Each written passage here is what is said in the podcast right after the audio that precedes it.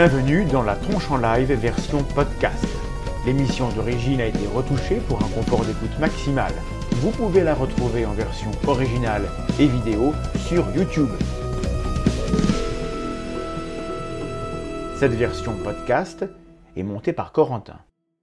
Alors donc ce soir, environnement, économie et fin du monde. L'an 1000 est le jugement dernier. L'an 2000 est le bug géant. L'apocalypse nucléaire de l'affrontement des deux blocs. Le choc des civilisations. La théorie du grand remplacement. Le 21 décembre 2012. Les scénarios de fin du monde, ne manquent jamais à l'appel. À chaque époque, son lot d'histoires à faire peur. Alors cette histoire de changement climatique, de pollution, de, de limite des ressources naturelles, finalement, voilà qui ressemble à un nouvel avatar du fantasme catastrophique dont nous aimons nous délecter secrètement, pour éprouver le plaisir coupable de penser vivre les derniers moments de joie de notre si décevante espèce. Pourtant, il se pourrait bien qu'il y ait une réelle différence. Non pas qu'on veuille vous faire peur, car on réfléchit mal quand on a peur, et on a plutôt envie que tout le monde réfléchisse correctement. Mais la surpêche, la déforestation, l'accumulation des polluants dans l'eau et le sol et l'impact général de l'activité humaine sur le climat ne sont pas des lubies. Il s'agit d'une réalité constatée par ceux dont le métier est de constater les choses et de vérifier s'ils ont bien constaté sans se gourer. On appelle aussi ça des scientifiques. Il y a un an, une étude, en partie financée par la NASA et injustement attribuée à cette agence, annonçait un effondrement de notre civilisation actuelle pour 2040. S'agit-il d'une nouvelle prophétie angoissée de l'histoire à faire peur sélectionnée par nos contemporains pour avoir l'impression de vivre une époque intéressante, ou bien ferions-nous mieux de prendre cela au sérieux? Eh bien, il y a d'un côté les sciences de l'environnement qui depuis longtemps nous disent que les écosystèmes dont nous dépendons ne sont pas là de toute, ne sont pas là de toute éternité et qu'ils n'ont aucune obligation légale de continuer à exister dans le seul but de maintenir notre petit confort. Point. Cette phrase fait trois lignes. Il y a des données scientifiques qui nous disent clairement que nous qui nous disent clairement que nous puisons copieusement dans les ressources que nous ne savons pas renouveler et que nous réussissons à épuiser petit à petit les renouvelables. Et de l'autre côté, il y a l'économie, la science qui étudie la production et la consommation des biens et des services. Et elle nous dit que le mode de fonctionnement de notre société est juste complètement déraisonnable et que la fragilité des écosystèmes n'est rien à côté de celle de nos économies. Tout a une fin. Nous sommes dans un monde fini. On peut donc s'attendre à voir chuter notre civilisation. Peut-être même est-il trop tard pour l'en empêcher. Ça ne veut pas dire qu'on ne puisse rien faire aujourd'hui qui ait un réel impact, une réelle importance dans 20, 30 ou 100 ans. Pensons un peu à demain en, pensons, un peu à demain en recevant notre invité, Rodolphe Meyer, qui est doctorant en sciences de l'environnement et qui tient une chaîne YouTube dédiée aux questions que nous allons évoquer ce soir. Le réveilleur. Bonsoir le réveilleur. Bonsoir. Voilà. Donc on a dressé le tableau, donc c'est terrible, tout va très mal. Ambiance euh, Pump it up les enfants. Est-ce que juste avant qu'on meure tous, tu peux nous dire qui tu es un, petit peu, c'est tu, tu viens, comment tu es formé, est-ce que tu es grand, etc. Alors je ne suis pas grand, même un peu moins que Vlad Tapas. C'est parce que je porte des talonnettes. C'est pour ça que tu es le premier à venir en vrai ici, parce qu'il a refusé que les autres viennent. Mais oui. parce que les autres étaient toujours plus grands que lui. Alors j'ai fait des études euh, scientifiques, j'ai fait une prépa, puis une école d'ingénieur où j'ai fait beaucoup de sciences, de la physique, de la chimie et même un peu de biologie. Et j'ai fait une année supplémentaire en, Erasmus où j'ai étudié les sciences de l'environnement. Et maintenant, je suis en thèse dans ce domaine. Et à côté de ça, j'ai une chaîne euh, YouTube où je parle de ces impacts environnementaux. Et en fait, j'aimerais euh, faire comprendre vont, que ça va impacter nos sociétés et la façon dont on, passe, dont on pense l'organisation de la société et l'économie. Et voilà, c'est ce que je traite sur, sur ma chaîne, donc euh, dans l'environnement, de l'économie. Voilà, et tu parles pas mal de, du changement climatique, et tu as donc plein de commentaires absolument délicieux sur le changement. Et les gens qui comprennent tout, évidemment. Des gens très, très, très bien renseignés et qui, qui se croient plus intelligents que tout le monde. Il n'y a pas de raison qu'on soit les seuls à avoir que des commentaires qui nous insultent sur la chaîne. Voilà, donc on embrasse tous les commentateurs, même ceux qui ne nous aiment pas, parce que nous, ça nous. C'est rafraîchissant de, fait, de, lire ce qu'on peut lire. Alors donc, euh, on va commencer cette euh, émission avec une partie sur l'environnement, pour poser des choses, parce que euh, on, a, on a, des fantasmes, on a, pas mal d'idées, mais on n'a pas forcément les bonnes idées au bon endroit. Donc déjà, est-ce que tu peux nous rappeler ce qu'on entend par environnement en sciences alors, l'environnement en sciences, c'est l'ensemble des composants naturels de, de la Terre, donc l'air, l'eau, l'atmosphère, les végétaux, les animaux, les écosystèmes, tout ce qui nous entoure en fait. Euh, et, tout, et on va interagir avec l'environnement, on va interagir, nous et nos activités, avec cet environnement qui, c'est tout ce qui nous entoure en fait. Oui, en gros c'est simple. C'est assez là. Mais c'est vaste. Donc, euh, en fait, c'est difficile à définir parce que c'est vaste. C'est tout, tout, est environnement finalement. Oui, oui, oui. oui. D'accord. Mais alors, du coup, qu'est-ce que c'est que l'impact environnemental? Alors, j'ai une liste de questions. L'impact environnemental. Ah, l'impact environnemental, ça va être toutes les façons dont on impacte euh, ce qui nous entoure. Donc, euh, l'impact environnemental, ça peut être, ça peut être l'acidification des océans, ça peut être le changement climatique. C'est la façon dont on modifie quand notre existe. environnement. Quand ça existe. Quand ça existe, évidemment. Et, et, donc, pendant longtemps, l'environnement ou les limites de l'environnement, on n'en a pas eu conscience parce que les premières euh, civilisations vivaient dans un monde qui était, de leur point de vue, au moins infini. Et la présence de limites, c'est quelque chose qu'on comprend depuis relativement peu de temps. Maintenant, on, sait que, que, la Terre est finie. Je veux dire, quand on pense à la Terre, on la voit de l'espace, on voit cette boule bleue dans l'espace, on sait qu'elle est finie. Et la photo date de quand? la photo que, j'ai fait une avec une année. Non mais je, trouve ça rigolo parce que le premier cliché qu'on a de la Terre, c'est de la Lune et c'est de 1968. 68. Donc c'est là la, première vision qu'on a de cette Terre qui flotte dans l'espace. On n'a pas eu de, de, ce cliché avant? Oh, Peut-être, peut-être, mais c'est un, des plus connus. Moi, moi c'est un de ceux qui m'a marqué, c'est pour ça que, que je l'ai mis. Donc ça, et fait, du coup, ça fait 50 ans à peu près que euh, on, on a conscience que la Terre est. Non, comme non depuis qu'on en, depuis qu'on en fait le tour, on a conscience qu'il est fini. Depuis qu'on en fait le tour, depuis qu'on a réussi euh, à, la, à, la, cartographier. Mais le grand public a conscience que, que monde est fini depuis qu'il a pu l'avoir, en fait. Ouais, d'une certaine façon, on a cette image mentale depuis qu'on veut l'avoir. Et, et, pendant longtemps, même si on savait que c'était fini et qu'on était sur un même vaisseau, entre guillemets, qui voyage dans l'espace, ces limites, elles sont pas graves tant qu'on ne les ressent pas. Si à chaque fois qu'on coupe une forêt, il y en a une autre derrière à couper, si à chaque fois qu'on épuise une réserve de poissons, il y en a une autre à épuiser, c'est pas grave. Et donc pendant longtemps, on a eu cette logique de, de, western un peu, de pouvoir toujours, d'avoir toujours autre chose derrière, donc de savoir qu'il y a une limite, mais de ne jamais l'atteindre. Et le fait d'atteindre ces limites, c'est quelque chose de relativement récent. C'est quelque chose qui a une cinquantaine d'années. Donc là, je peux, je peux, pas, je peux donner quelques exemples historiques. Oui, mais je, quelques alors, du coup par rapport à, cette idée de enfin, la conscience écologique c'est quelque chose qui, a, 50 ans oui c'est quelque chose de, de, récent une, un des, une des premières fois où on a vraiment touché ces limites on s'en est, rendu compte c'est en 1962 il y a une biologiste euh, américaine Rachel Carson qui a écrit Silent Spring donc printemps silencieux en bon français et ce qui se passe, c'est qu'elle constate la diminution euh, des oiseaux, une diminution brutale des populations d'oiseaux aux États-Unis. Et donc c'est pour ça euh, le, printemps silencieux. Et c'est dû au... Ah, c'est parce qu'il n'y avait pas de chant des oiseaux. Exactement. Oh je comprends tout, j'aime bien. j'aime quand je comprends tout. Et c'est dû à, des pesticides, les DDT, donc les dichlorodiphényl trichloroéthane. Bravo, ça, Intéressant. J'aurais pas su le faire. Ça. Non, j'ai fait un peu de chimie. DDT, je connais, mais le nom complet, non. et donc ces DDT, ils s'attaquent euh, au processus de calcification chez les oiseaux, donc les, les œufs sont très faibles et quand, quand, les oiseaux couvent, ils cassent les œufs et ça fait en plus des, malformations. Donc on a un effondrement de la population d'oiseaux. Et ça, en fait, il y a eu ce, ce livre qui a été un, grand succès de biotech et il y a eu, il y a eu euh, une, prise de conscience d'une partie de l'opinion et puis de, des scientifiques. Et ils ont agi pour que les DDT soient interdits. Et en fait, ça, ça c'est assez intéressant comme exemple parce qu'après l'interdiction des DDT, ce qu'on a vu, c'est que les populations d'oiseaux se sont euh, ont retrouvé leur état d'équilibre. Donc on, a eu un, retour à, à, la situation d'avant. Il oui, on a eu une crise, on a eu un diagnostic qui a été posé sur euh, il se passe quelque chose, on a retrouvé la cause, et c'était une cause humaine, et on a pris une décision politique, on a agi, et, ça a marché. Et ça a marché. Et, du, coup, c'est une bonne nouvelle. Du coup, nous sommes tous sauvés. Il suffit que la science travaille. Les oiseaux, en tout cas.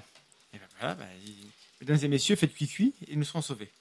Donc ça, a montré une certaine résilience de, ce système naturel. Ce qui est une bonne nouvelle. Oui. Et, euh, je pense qu'on l'a tous à l'esprit, enfin en tout cas ceux, qui ont un peu plus de 20 ans, se rappellent de la, de la crise de la, des pluies acides, la crise du trou dans la couche d'ozone.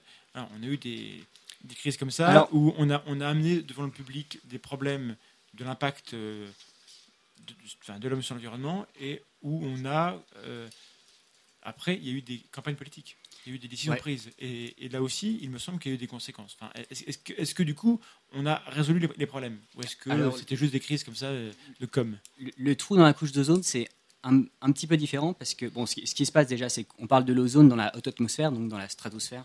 C'est une molécule. Euh, oui, parce que euh, à notre niveau, quand tu as de l'ozone, c'est pas, c'est pas top. Exactement. C'est deux réservoirs séparés en fait.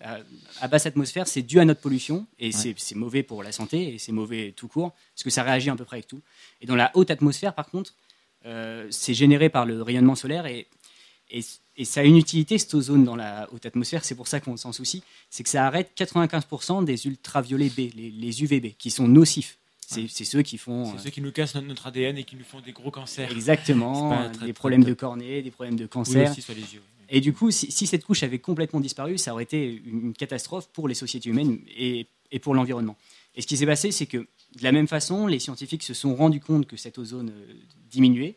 Ils ont réussi à le relier à la production de gaz qui étaient cette fois les, les CFC, euh, les chlorofluorocarbones. Bravo Il sait tous, garçon. Mais euh, il a, fallu plus longtemps, en fait. Il a, fallu plus longtemps parce qu'au début, on a vu que la couche d'ozone diminuait. On a su que c'était à cause du chlore qui était relâché par ces gaz. Donc des gaz qui étaient utilisés dans les bombes aérosols, mais surtout dans les systèmes réfrigérants. Le fréon, par exemple, c'est un CFC. Ça. Euh, et, et, ça a été plus lent parce que là, ça, touche à des activités économiques. Et puis, pendant longtemps, cette ozone disparaissait pas si vite que ça. Donc, euh, on a réagi assez lentement. Et dix ans après, on s'est rendu compte que au niveau des pôles, euh, l'ozone diminuait plus vite qu'on le pensait. Donc là, il y a eu une intensification des recherches scientifiques sur le sujet et, des, politiques sur le sujet, et même euh, une prise de conscience de la population qui a commencé à acheter moins de bombes aérosols, etc., à essayer d'agir. Mais euh, il a fallu attendre 87 et qu'on ait une preuve indiscutable. En fait, ce qu'ils ont fait, c'est qu'ils ont fait un vol qui est passé. et, ce vol, il est allé vers le, ce qu'on appelle le trou dans la couche d'ozone, qui est une diminution locale de la concentration. c'est au pôle sud. Ouais, ouais, exactement. Et, euh, et, ils regardaient à la fois le chlore et l'ozone. Et en fait, ils se sont rendus compte que quand l'ozone diminuait, le chlore augmentait. Donc là, le, lien était. On connaissait le mécanisme, mais le lien, il a été mesuré, il a été avéré. Enfin, on, savait déjà que ça se passait comme ça, mais ça a été une preuve visible et qui a fait beaucoup bouger les politiques et les industriels. D'accord. Quand on vient avec euh, une image, avec un graphe où on, fait des relevés sur place, où on, montre, c'est indiscutable. On, a beau savoir qu'en fait, on n'a rien appris, juste on confirme, mais euh, ça permet de, faire de la com. C'était la preuve considérée comme indiscutable. C'est ce qui, ce qui a fait bouger. Donc ça, c'est que 87. Ouais. Et du coup, il y a eu après des accords successifs qui ont commencé à, diminuer la production. Bon, il y a, évidemment, c'est des accords internationaux, donc il y a des problèmes politiques. On a laissé plus de temps aux pays en voie de développement parce que c'est plus difficile pour eux. Je crois que l'URSS a eu plus de temps aussi parce qu'avec leur plan quinquennaux, ils avaient besoin d'un certain délai. Enfin, il y, a eu toutes sortes de négociations. La Russie a toujours il y a eu un calendrier. Et euh, ces CFC ont été progressivement interdits et remplacés par, euh, par, d'autres gaz. Mais, mais, là, on avait encore touché autre chose que dans l'exemple précédent, parce que là, on touchait vraiment aux, limites physiques de notre planète. Là, on modifiait la, physique de notre planète, on modifiait le rayonnement que recevait le sol. Oui, ce n'était pas un impact sur, une sur un écosystème. Sur un, ensemble d'espèces, c'était vraiment l'environnement abiotique de base, ce qui est commun à toutes les espèces vivantes qui étaient touchées. Oui, oui, s'il n'y avait plus de couche d'ozone, on serait obligé d'être tout le temps en écran total avec un gros chapeau et des lunettes de soleil. et les arbres rigoleraient ou bien, Ou bien de, vivre comme Tapas de nuit. C'est vrai. C'est une excellente solution. C'est vrai. Voilà. Sauf que le reste des écosystèmes rigolerait moins et puis on, en, serait forcément impacté. C'est ça. Donc, euh, donc ça, c'était la crise. Euh, encore un mot sur la crise oui, euh, encore un petit mot. de la couche d'ozone. c'est que là, ce qu'on voit, c'est qu'on a mis 13 ans à, à prouver complètement que qu'il y avait quelque chose qui se passait. Il y a, eu 13 ans après d'accords successifs, avant qu'ils soient mis finalement en place. Mhm. Donc il y a quand même une certaine inertie. Et en plus, ces gaz, quand on le met dans un frigo, ils sont, ils sont relâchés quand on jette le frigo. Donc il y a, un délai on continue encore en, relarguer. On continue encore à en relarguer. En plus, il y en a qui sont fabriqués en contrebande. On continue à en relarguer. Il y a, des gens qui, qui, violent la loi. fortune sur la destruction de l'environnement. On a un scoop. J'ignorais qu'il y en avait des gens qui, quand, quand il y a une loi, on, ne la viole pas. Hein. C'est pas cher. ça me choque. Pardon, ça me choque. Et ce qui fait que ce minimum, le minimum de, concentration de l'ozone dans l'atmosphère, on l'a atteint, celui qu'on connaît pour l'instant, en 2006. Donc on l'a atteint longtemps après ah. les émissions et l'arrêt des émissions. Et, et, là, on, a quelque chose de, plus grave, c'est que on, peut dépasser une limite physique, là la capacité de l'atmosphère à absorber euh, des polluants, mhm. et s'en rendre compte tard et qu'il y ait des inerties en jeu et qu'on l'attaque, qu'on la détruise avec un décalage en fait. Et, ça, c'est ce qu'on appelle un phénomène. En fait, on a un phénomène d'effondrement. On, a cette couche de zone qui peut s'effondrer. Ah oui, c'est-à-dire qu'on peut, on peut arriver à un moment donné, c'est comme pour un élastique, on tire, on tire, ça se déforme, mais au moment, euh, on, atteint le point de non-retour, c'est-à-dire que même, même si on, amène la solution, euh, le système est foutu quand même. Ouais. Ça? Et, et, le problème quand il y a des phénomènes d'inertie, c'est que ça peut être trop tard quand on s'en rend compte. Oui, voilà. Et, et, et l'autre chose importante avec l'ozone, c'est que se refaire complètement, cette couche, pour retrouver son niveau initial, mm. il va falloir plusieurs dizaines d'années, peut-être un siècle. Donc euh, c'est pas c'est pas quelque chose qui a été aussi rapide et aussi facile à régler. De toute façon, elle a mis des dizaines d'années pour, pour être attaquée, elle a mis des dizaines d'années pour revenir. Bon, ça paraît ça paraît logique, mais du coup, dans, dans l'autre crise qui nous, qui nous préoccupe le plus euh, à l'heure actuelle, qui est le réchauffement, peut-être qu'on va passer à, cette question-là, à moins qu'il y ait autre chose à faire entre les deux, mais là j'ai une bonne transition. Donc, euh, si, tu veux parler du... Parce que donc, dans le réchauffement, euh, voilà, on, est en plein dans la crise, on, a des gens qui ont compris qu'il y avait un problème, il y a différents stades dans, dans l'acceptation d'un problème. D'abord, il faut accepter que le problème existe, donc on en est là. On a eu les, les, accords de Kyoto qu'on ne savait rien, je crois. Hein. Ah, ça sert jamais à rien. Au moins, ça en fait parler. Au moins, ça commence à réunir des gens. Donc voilà. Et donc, on se rend compte qu'il y a un vrai problème et que donc on a, on, a, on a un effet important de, de l'être humain sur, sur l'environnement. On a des, des, des, comment des mesures qui commencent à être prises dans certains pays mais comme c'est un problème qui, évidemment, ne se limite pas aux frontières, c'est comme le nuage de Tchernobyl, il ne va pas s'arrêter parce qu'on a, on a, on a voté une loi. Non, non, non, non, on a voté une loi contre le réchauffement. Donc, tu pas pas de t'augmenter. Donc voilà. C'est un problème global. À l'échelle du monde, on continue à produire de plus en plus de gaz à effet de serre. Oui, mais en fait, c'est là la grande différence avec des problèmes comme les DDT ou l'ozone, c'est que euh, les CFC, c'est une part infime de l'économie. Ça ne représente pas les énergies fossiles. Quoi. Et, et, en plus, on a remplacé les CFC. On n'a pas changé nos habitudes. La fin des CFC, ça n'a pas été la fin des frigos ou des clims de voiture ou des bombes à aérosol. Le changement climatique, ça demande un changement bien plus grand. Le paradigme. Oui, ça demande un changement de la façon dont on pense l'économie, de la façon dont on pense nos sociétés. Ce sera au programme de l'examen de la prochaine fois, le paradigme. Vous notez dans votre cahier. Donc, un paradigme, euh, enfin, euh, en, deux mots, tu, nous expliques ce que c'est. C'est moi qui l'ai craché, mais vas-y. Euh. Ah bah merci, tu craches des mots et je dois les expliquer. Euh, c'est un changement de, vision, de façon de voir, d'organisation. C'est un changement complet en fait. Voilà, en fait, le, paradigme, c'est la manière dont on, dont on voit le monde à la lumière de, ce qu'on a comme connaissance. On a les connaissances et du coup, ça éclaire le monde d'une certaine manière. Et quand Darwin est arrivé, on, a changé de paradigme sur le vivant. Quand Einstein est arrivé, on a changé de paradigme sur l'espace-temps. Sur et là, euh, il serait peut-être temps de se rendre compte qu'il y a un problème de, la manière dont nous, on voit notre relation avec, le, avec les écosystèmes parce que euh, ça ne va pas durer longtemps. Alors, soit on change de paradigme, soit on meurt. à, moyen terme, enfin, nous, physiquement, nous, dans la salle, on devrait s'en sortir peut-être pas trop mal. On, ouais, on, est en France, on n'est pas les premiers touchés. chance, on mourra d'un cancer avant. Surtout si on continue avec la couche d'ozone. c'est ça. Ah, je sens que les gens se sont déconnectés. Hein. Ils, ne, veulent plus écouter l'émission. est très déprimante. J'ai déprimé tout le monde. Voilà. Mais euh, donc, euh, tu avais commencé quand même à évoquer un sujet, je vois sur ma feuille qu'on avait écrit, c'est le principe d'effondrement. Oui. Donc, on peut juste revenir que, tu expliques un peu. Donc là, on est toujours dans la, partie euh, sciences de l'environnement. Il y a des notions comme ça qui sont importantes. Et la notion d'effondrement, voilà. Est-ce que tu peux nous expliquer important. La notion de dépassement de limite, d'effondrement. alors, je peux vous faire un petit exemple, en fait ça sera peut-être plus parlant. Voilà, expérience domestique. Donc on va imaginer un, lac, un, beau lac. Un beau lac. Et dedans, on met des poissons. Nos poissons, ils vont se multiplier de plus en plus vite au fur et à mesure que la population augmente. Au début, ils ne sont pas beaucoup, ils ne peuvent pas se multiplier très vite. Et mhm. plus ils sont nombreux, plus ils augmentent. Et au bout d'un moment, ils vont voir les bords du lac. Donc ils vont euh, aller de moins en moins vite et il va y avoir une population maximale dans ce lac. Mhm. Et là, on va mettre des petits humains à côté de ce lac qui vont venir pêcher les poissons. Et, petit comment? Est-ce que c'est important d'avoir une Ah oui, parce que c'est cette petite, euh, cette petite communauté humaine, elle, va grossir et elle va pêcher de plus ah, en plus. Donc des petits gros, d'accord. Des petits qui grossissent. D'accord. On ne sait pas encore jusque quand. Et en fait, il n'y a pas de problème tant qu'ils pêchent moins que ce que le lac peut fournir. Tant qu'ils pêchent moins en une année que ce que le lac peut fournir en une année. Par définition, oui. Dans ce cas-là, on parle de ressources renouvelables. Mhm. On a un stock qui qui se reconstitue sur la période à laquelle on, l'utilise. Et ça peut durer comme ça pour toujours. On a une gestion durable, ce qui est quand même beau. Pour toujours. Le mouvement perpétuel. On le cherchait, il était là. Bah, la vie est là depuis longtemps. Mais, mais, mais, si on pêche plus de poissons que ce que le lac peut fournir, au maximum, là, on a ce qu'on appelle un dépassement. On dépasse une limite. On dépasse ce que le lac peut produire en une année.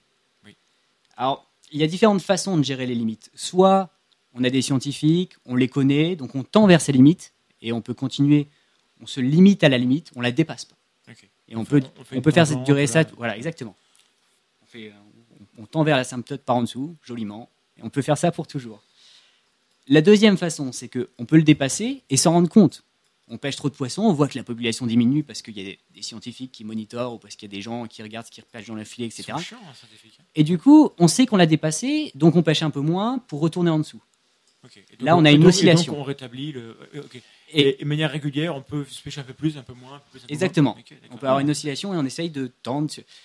Ou alors, on ne sait pas ce qu'on fait, on, pêche trop. On, on, peut ne pas s'en rendre compte. Les poissons, on, peut, c'est difficile pour suivre leur population. Je pense que c'est une science relativement moderne. Et si on s'en rend pas compte, ce qu'on peut faire, c'est pêcher plus que ce qu'il faut. Et à ce moment-là, on va aller puiser dans la population existante. On tape dans le stock. On tape dans le stock. Et si on fait ça pendant longtemps, on parle d'effondrement.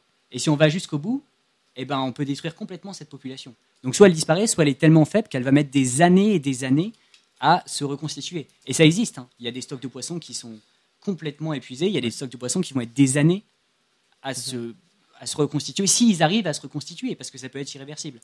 Et donc là, c'est vraiment l'idée. Au-delà de la pêche, il y a aussi les, prédateurs naturels. Il y a aussi plein, plein de facteurs autour qui peuvent aggraver. Exactement. Donc c'est des boucles.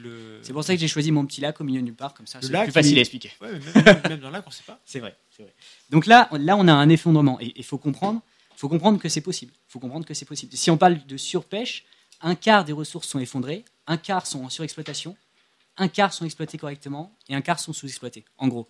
Si on continue à Donc, faire... en moyenne, ça va? Mais si on, continue la tendance qu'on a eue jusque-là, on peut avoir tout épuisé en 2050. Ah bon? C'est l'idée en fait derrière tout ça. Mesdames et messieurs, si vous voulez manger du poisson jusqu'après 2050, faites des réserves, hein, achetez du Findus. Ah non, pardon, ça, c'est du cheval. Et là, on a un effondrement qui est dû à une ressource, à la surexploitation des poissons, hmm. alors que l'ozone, c'était dû à une pollution, c'était dû à nos émissions de CFC. Donc, dans, les deux cas, c'est possible. D'accord, mais donc, euh, j'aimerais euh, du coup citer la, phrase que, tu m'avais sortie lorsqu'on avait préparé cette émission et que du coup j'ai mise euh, sur la page événement. J'ai dit actuellement, on est en train de, manger la, la, poule aux odeurs vivante parce qu'en fait, on est en train de taper dans le stock euh, dans le capital de la terre plutôt que de consommer ce qu'elle produit. c'est vrai. voilà, pour compléter un peu cette, image, voilà, euh, pour euh, être dans un environnement qui, qui, va bien, qui est sain, il faudrait que les consommateurs, donc on a des producteurs primaires dans l'écosystème, après on a les consommateurs, etc. Tant que les consommateurs consomment ce qui est produit, ça va, mais s'ils commencent à consommer le stock, euh, bah forcément, l'année d'après, on, produira encore moins, et donc ils consommeront toujours plus, et on, va réduire. Nous, on en est là, à l'heure actuelle. Ouais. C'est l'idée, mais ça, c'est un peu plus l'idée de la deuxième, partie, quand, on parle de la société en général. Là, pour l'instant, on se rend compte. J'ai fait un teaser. On, se rend compte, on se rend compte que quand on a une ressource, ou quand on a un, service comme l'ozone, on, peut l'effondrer. C'est possible. L'ozone est un service. Bah, c'est un service écosystémique. il, nous filtre une partie du, rayonnement C'est bien, c'est bien, c'est bien. Enfin, j'espère que je dis pas de bêtises. Sinon, non, c'est des termes impressionnants. Euh, un service. Euh, Qu'est-ce que dit Un service écosystémique. écosystémique. Putain, ça me. Peut-être que c'est plus un service physique. Enfin bon, c'est un service de l'environnement. Ouais. Voilà. Il nous aide, il nous empêche de nous faire brûler la peau, ce qui est quand même une bonne nouvelle. Tout à fait. Et donc voilà, euh, bah, je te laisse continuer parce que moi, je n'ai plus rien sur mes notes. Je suis à sec. Donc, épuiser mes ressources. Tant que j'y suis, tant que j'y suis. Allez. On, va continuer de parler un peu de, des poissons. Parce que les poissons. J'ai 5 minutes Ouais, vas-y. Ouais. Ok. Euh... Mon Dieu, ses yeux se mettent à briller. Non, mais parle, parle des poissons, vas-y. Donc, non, ce qui, est, ce qui, est, assez intéressant de regarder avec ces poissons, c'est que les poissons, ce qu'on peut avoir, ce qu'on peut pêcher chaque année, ça dépend du stock existant. Donc, en pêcher davantage, ça dépend de la façon dont on gère ce stock. Oui. Et dans ce cas-là, on a un flux de poissons du lac vers les sociétés humaines, ce qu'on pêche, qui dépend du stock qui dépend de ce qui existe et de la façon dont on le gère. Et ça, c'est quelque chose qui existe aussi pour euh, la chasse, par exemple. Si, si on tue euh, tout, le gibier, ben, il y en aura beaucoup moins l'année d'après. C'est quelque chose qui existe pour la forêt. Si on exploite mal la forêt, on va épuiser cette ressource. C'est quelque chose qui existe pour l'agriculture. Si on cesse le sol, on ne pourra plus rien en obtenir. C'est ce qui s'est passé sur l'île de Pâques. Ils ont, C'est l'idée. C'est l'idée. Donc là, on a à la fois un stock et un flux. Et pour avoir une gestion renouvelable, il faut gérer correctement son stock. Après, il y a des ressources où, à l'inverse, on n'a qu'un flux on n'a qu'un flux. Par exemple, euh, l'énergie solaire. quand on a nos panneaux solaires. On la stocke très mal. On, ne stocke pas, mais surtout quand, quand on prend l'énergie solaire avec le panneau solaire, on, ne va pas, on va pas assécher le soleil. Quoi. ne On prend rien aux générations d'après. Donc là, on n'a qu'un flux. C'est pour ça que c'est l'énergie renouvelable en soi. Il n'y a pas besoin de le gérer intelligemment. On le prend pas, on le prend pas aux générations futures. Donc là, euh, avec ces on peut, on peut consommer autant qu'on veut a priori. Bah, le problème, ça sera plutôt la fabrication des panneaux solaires, mais, mais prendre cette énergie. C'est pas arrivé. Purement et simplement, l'énergie en elle-même, euh, c'est un flux. Voilà. Et à l'inverse, il y a des ressources qui ne sont qu'un stock. Par exemple, le, pétrole ou les ressources fossiles en général, ça se fait tellement lentement qu'on peut considérer qu'à l'échelle humaine, c'est qu'un stock. Et là, ça veut dire, ça veut dire que c'est pas renouvelable. De toute façon, quand on fait un, un, trajet en voiture, c'est un trajet que les générations futures ne pourront pas faire. C'est quelque chose, c'est un capital naturel qui est perdu. Je, me tourne vers Vlad pour faire remonter une question, j'ai pas compris. Euh, quelle est la question qui est dans le chat, Vlad? Ah non, ce n'est pas, ce n'est pas une question, c'est une remarque, euh, remarque approuvée par, euh, par pas mal de gens dans le chat qui dit la Terre, elle peut bien se prendre des méga trucs dans la tronche, elle continuera toujours. Nous, suffit que ça se détraque d'un poil de fion et on est cramé de chez cramé. Ah oui, oui. Là, ce que j'essaie de faire, c'est pas sauver la Terre. Hein. La Terre, elle continuera de flotter dans l'espace tranquillement. C'est pour ça que la deuxième partie, c'est économie. Après, c'est fin du monde, mais c'est par rapport à nous. Hein. Mais, même la vie en général, je pense qu'elle est plus résiliente que les sociétés humaines, elle est plus résistante. Mais, mais là, on parle vraiment de, l'homme. Et c'est pareil avec le changement climatique. Hein. On, ne sauve pas la Terre. On sauve des conditions de vie optimales pour nous. C'est ça l'idée. Évidemment, euh, en évitant de polluer, en, en évitant de faire plein de conneries, on sauve aussi les espèces qui nous entourent. Oui. Mais euh, y a ça aussi, et en soi, c'est plutôt une bonne chose, je pense, d'essayer de ne pas tuer tout le monde. Hein. Pour l'instant, on les sauve pas trop. Bah, bah, il, faut voir ce qu'on, il faut voir ce qu'on entend aussi par la Terre. Est-ce qu'on entend la Terre en tant qu'écosystème complexe avec beaucoup d'espèces dessus, ou est-ce qu'on entend la Terre comme planète quoi? Bah, la Terre, comme, planète, est tranquille. oui, voilà, c'est ça, justement. la, Terre avec beaucoup d'espèces dessus a quand même subi 5 ou 6 extinctions massives jusque-là. 5, 5 grandes extinctions. Et on est dans la sixième, ben, par rapport probablement. À la, par rapport à la dynamique de diversité, on est dans, dans une sixième extinction de masse dont on connaît le, et, le coupable. Et donc ça montre qu'elle y a déjà survécu. Bien sûr, non mais... mais, je, suis d'accord avec la Mais c'est oui, important de, de, de, dire que. C'est pour ça que je l'avais remonté. Euh, oui, mais ça, c'est classique comme question. C'est qu'en effet, euh, il ne faut pas trop qu'on s'en fasse pour, pour la vie sur Terre. Elle sera là bien après nous c'est pas pour ça qu'il faut pas euh, qu'il faut qu'on continue à faire n'importe quoi. Bah, la vie sur Terre, oui, la vie telle qu'on la connaît justement. Euh, mais la vie telle qu'on la connaît. Faudrait peut-être y faire la vie telle qu'on la connaît de toute façon, dans, dans 100 millions d'années, euh, on aura beau faire ce qu'on ce qu'on veut, il y aura plus de et plus de tigres. C'est comme ça. C'est pas une raison pour chercher à l'accélérer. Cette extinction. ça commence à bien faire. Argument d'épouvantail, monsieur. Sophisme. Laisse-moi faire la contradiction pour une fois.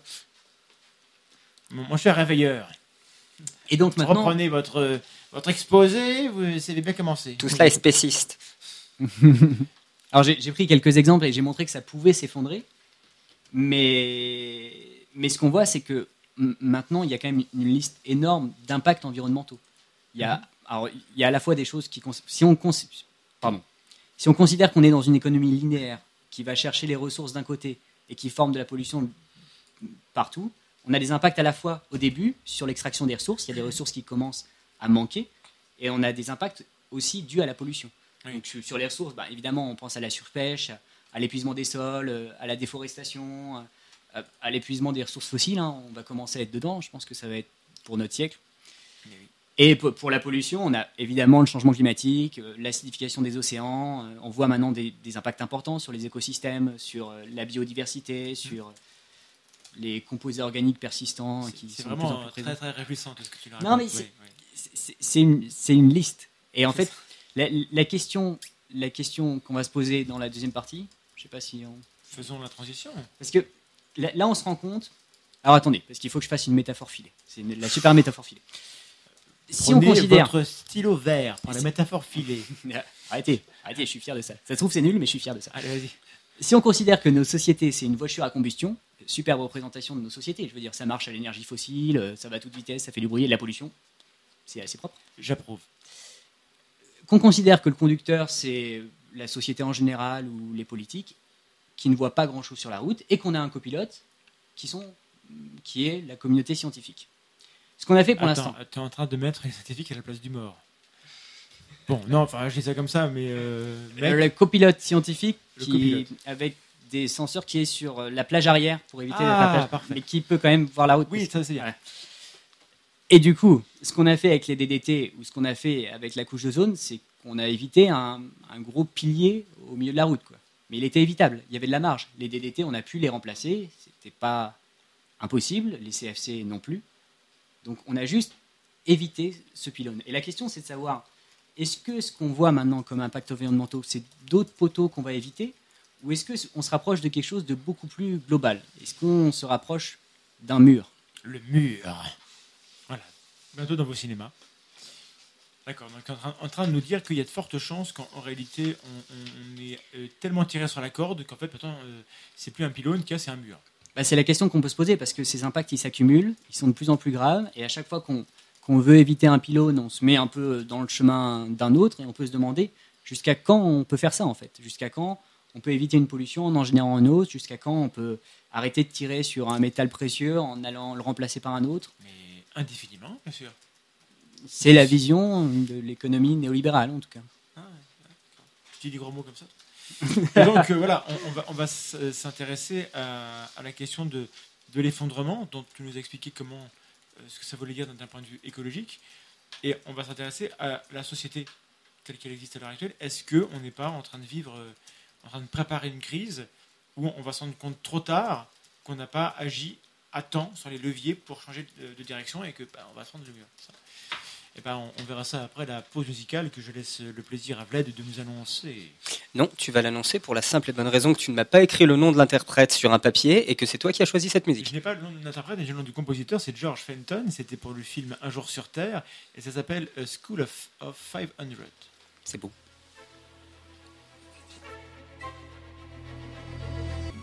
Ah, c'était Un jour sur Terre, c'était George Fenton et c'était vachement bien. Euh, D'ailleurs, le, documentaire en lui-même est extrêmement beau et très très intéressant. Je conseille à tout le monde de le regarder. En plus, c'est Angoun qui fait la voix et elle a une super voix.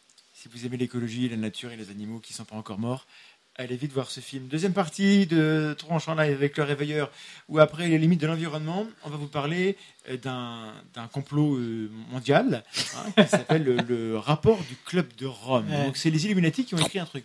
Je, m'attendais à le rapport du Club Dorothée. J'ai eu un moment de. Il faut vraiment que je dorme plus. Le Club de Rome. Le, pire, c'est que c'est souvent, c'est souvent, interprété comme un. Il y a certaines personnes qui pensent que c'est ça. Une officine. Euh, une... Alors en gros, c'est quoi l'histoire de, ce rapport? Parce que c'est pas forcément très, connu. Et pour ceux qui, connaissent, peut-être qu'ils ont une version qui n'est pas forcément la plus, la plus adéquate. Ouais. Alors vas-y, on t'écoute. Ouais.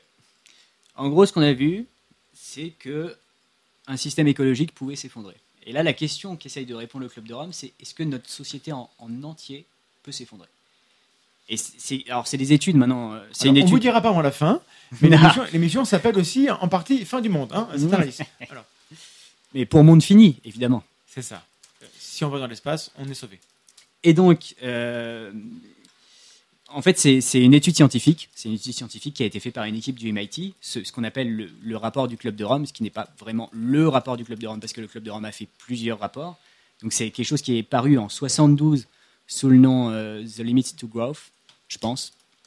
Et ça a été pas très bien traduit en français, mais l'étude a été révisée régulièrement, et il y a une révision en 2002 qui a été traduite en français, qui s'appelle Les limites à la croissance dans un monde fini. Et s'il y a un livre que je conseille de lire, c'est celui-là. Et, et pourtant, un livre à lire dans votre vie, mais les limites à la croissance. Que moi, je conseille de lire. Dans un monde oh. fini. Ah, mais si vous non, franchement, c'est très bien. Si vous voulez euh, rester plein d'espoir pour l'avenir de l'humanité. Non, si vous voulez vous rendre compte de certaines choses pour agir avant qu'il soit trop tard, et donc effectivement avoir un meilleur avenir, c'est pas mal comme lecture. C'est pas mal. Et surtout, je pense que c'est une des meilleures approches pour euh, le côté logique de l'écologie. Parce qu'il y a un côté un peu écolo, idéologique. politisé, qui veut protéger, euh, sortir à tout prix du nucléaire, euh, qu'on arrête de manger de la viande, etc. Je dis pas que c'est pas défendable, mais là c'est vraiment le côté logique. Est-ce que notre société, si elle continue comme ça, ne va pas s'effondrer? Je veux dire, tout le monde ne peut pas être touché par le côté écolo, mais je pense que beaucoup de monde vont être ou doivent être touchés par le côté logique. En fait. Du simple point de vue qu'on est quand même a priori toute forme de vie a comme principal euh, but, si on peut parler de but dans l'évolution, de se maintenir en vie. Voilà, donc au minimum, euh, on devrait tous avoir euh, euh, comme intérêt que l'espèce humaine continue d'exister. Voilà. On devrait. Enfin, on va ramer quand même, parce que là sur le chat, ils sont en train de proposer de fertiliser les sols avec des chocolatines. Il y a du boulot. Pas hein. sûr que ça fonctionne. Avec des pains au chocolat, tu veux dire? Bien sûr. Ah. Donc, juste un petit mot pour ce qu'est le Club de Rome. Bon, alors là, je vous lis ce que j'ai trouvé sur Wikipédia parce que je suis pas capable de le définir comme ça. Wikipédia, mais c'est honteux Oui, c'est vrai. Mais j'ai vérifié les sources en bas. Wikipédia source ses propos. Tout à fait. Et en plus, c'est à peu près la même chose sur leur site du Club de Rome, qui est un site, hein, vous pouvez aller voir. Donc le Club de Rome, c'est un groupe de réflexion réunissant des scientifiques, des économistes, des fonctionnaires nationaux et internationaux, ainsi que des industriels de 52 pays préoccupés des problèmes complexes auxquels doivent faire face toutes les sociétés, tant industrialisées qu'en développement. Les notions de développement durable et d'empreinte écologique font du Club de Rome un précurseur. Si au XXIe siècle, une part de la population terrienne s'accorde à prendre en compte les problématiques environnementales, part pas très élevée, D'autres n'acceptent pas ces analyses qui impliquent beaucoup de remises en question. Ils s'en prennent parfois au Club de Rome à l'origine de ce qu'ils pensent être du catastrophisme. Vous voyez, c'est pour ça que le Club de Rome se transforme en une société secrète qui voudrait stériliser la population. La tronche en biais, l'émission qui cite Wikipédia. Parce qu'on ne va pas écrire nos, des, scripts quand même. Non, mais c'est c'est autant se référer. En plus, tu as cité la source, donc on peut, le faire. Il y a d'autres vidéastes qui, lisent Wikipédia mais qui le disent pas. pour ça que c'est drôle. Mais ça se voit. Euh, et donc, non mais en plus c'est même pas le, principal propos. Ce club de Rome a demandé au MIT de faire une étude sur voilà, la viabilité au long terme de nos sociétés. D'accord. Et donc c'est des, des, scientifiques du MIT, une équipe de quatre personnes. Euh, vous voulez les noms on va, les gens iront sur Wikipédia parce que tu me dis qu'elle était de, bonne qualité, donc euh, là on va aller directement au contenu de la chose. De toute manière, tous les problèmes qu'il y a sur Wikipédia dans cette page-là, tu vas les corriger d'ici ce soir, n'est-ce pas? Non, je les ai déjà corrigés. Parfait. Voilà, bah, disons que comme le replay ne sera pas diffusé avant, avant 10 jours, 15 jours, ça va. Donc certains des meilleurs modélisateurs de l'époque ont essayé de modéliser la façon dont nos sociétés allaient se comporter, la façon dont elles allaient évoluer dans l'avenir. Donc pour ça, ils ont utilisé un certain nombre de variables, parmi lesquelles les ressources, évidemment les ressources accessibles, euh, la population mondiale et la façon dont elle allait croître, et elle a cru effectivement, la nourriture, la pollution, la production industrielle.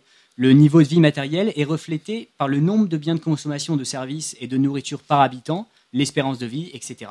Et j'utilise également deux indicateurs qui sont intéressants, donc on, va passer une minute dessus. Allez. Donc, ils utilisent un indice de bien-être. Voilà. Et ça, c'est assez proche de ce qu'on appelle maintenant euh, l'IDH, l'indice de développement humain. Donc en fait, c'est lié à l'espérance de vie, à l'éducation et au bien-être matériel qui est plus ou moins lié au PIB par habitant. Matériel, c'est bien ça. C'est le plus important, le bien-être matériel. Bah, c'est pas important quand tu as déjà une voiture, une télé, un canapé. C'est un peu plus important quand t'as pas à manger en fait. Et pas de maison. Et blanc dans mes dents. Non, mais c'est vrai. nous, ça nous touche moins, mais il y a des endroits où c'est encore un problème. ta réponse est tout à fait euh, valide, hein. et ma question était tout à fait perfide. Donc, il y a un indice de bien-être humain et il y a un indice qui essaye de nous situer par rapport aux limites de l'environnement, donc qui est l'indice de l'empreinte écologique. Ah, voilà. Et ça, c'est un peu, c'est quelque chose qui a été inventé aussi dans ces eaux-là. Alors, l'empreinte écologique. Euh, l'idée derrière, c'est de mesurer la pression de l'homme sur l'environnement. Et la façon dont c'est fait, c'est qu'on regarde la surface nécessaire ah pour produire euh, notre nourriture, pour avoir euh, de l'eau propre, pour euh, produire toutes les ressources en fait et les produits dont on a besoin, et également pour absorber notre, notre pollution, nos déchets, etc. quelle, quelle, proportion de la terre chaque individu consomme entre guillemets? Voilà, exactement. Et c'est ramené à, une, à, une, à un hectare qui a une productivité moyenne pour normaliser entre les pays. Tout, tout, tout, tout est moyenné partout, et donc ça donne un chiffre qui a un, un indice qui, donc, qui est faux, mais qui donne une, idée de la pression d'un homme sur l'environnement. Et évidemment, on voit que cette empreinte écologique est beaucoup plus importante pour un Américain ou un Européen que pour euh, une contrée en. Pour un Érythréen, par exemple. Exactement. Et donc, c'est l'indice, voilà, c'est ce qu'ils ont utilisé. D'ailleurs, en Érythrée, si vous nous écoutez, on pense à vous. Vous n'allez pas être marrant. Je suis pas sûr qu'ils nous écoutent. Et le, replay d'ici 15 jours. Et, et, donc, on a, on a toutes ces variables, tous ces indicateurs. Et vu que les gens à qui on a condamné ce rapport sont des modélisateurs, ils, modélisent, ils, font toutes les interactions, toutes les rétroactions, toutes les interactions entre ces variables. Donc ils fixent des règles en fait, qui sont liées à la façon dont l'économie fonctionnait à l'époque et à la compréhension qu'on en avait.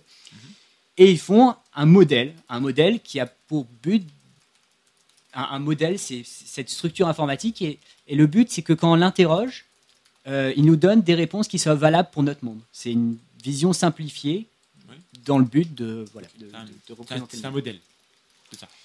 Et, qu'est-ce qu'a montré euh, cette étude? Qu'est-ce qu'a montré cette étude? Eh bien, c'est simple et c'est un peu dramatique. Je ne sais pas s'il y a une petite musique. Non, je déconne. Après la pub. ah voilà. Eh ben, le résultat, c'est que nos sociétés allaient s'effondrer si on continuait sans rien faire, et que cet effondrement aurait lieu pendant notre siècle. Ah, Donc à l'époque, ils étaient à 80 ans. Suivant les scénarios, en fait, il y a plusieurs scénarios avec plusieurs hypothèses sur les ressources, sur la vitesse de production, sur ce qu'on fait avec la population, ce qu'on fait avec la pollution.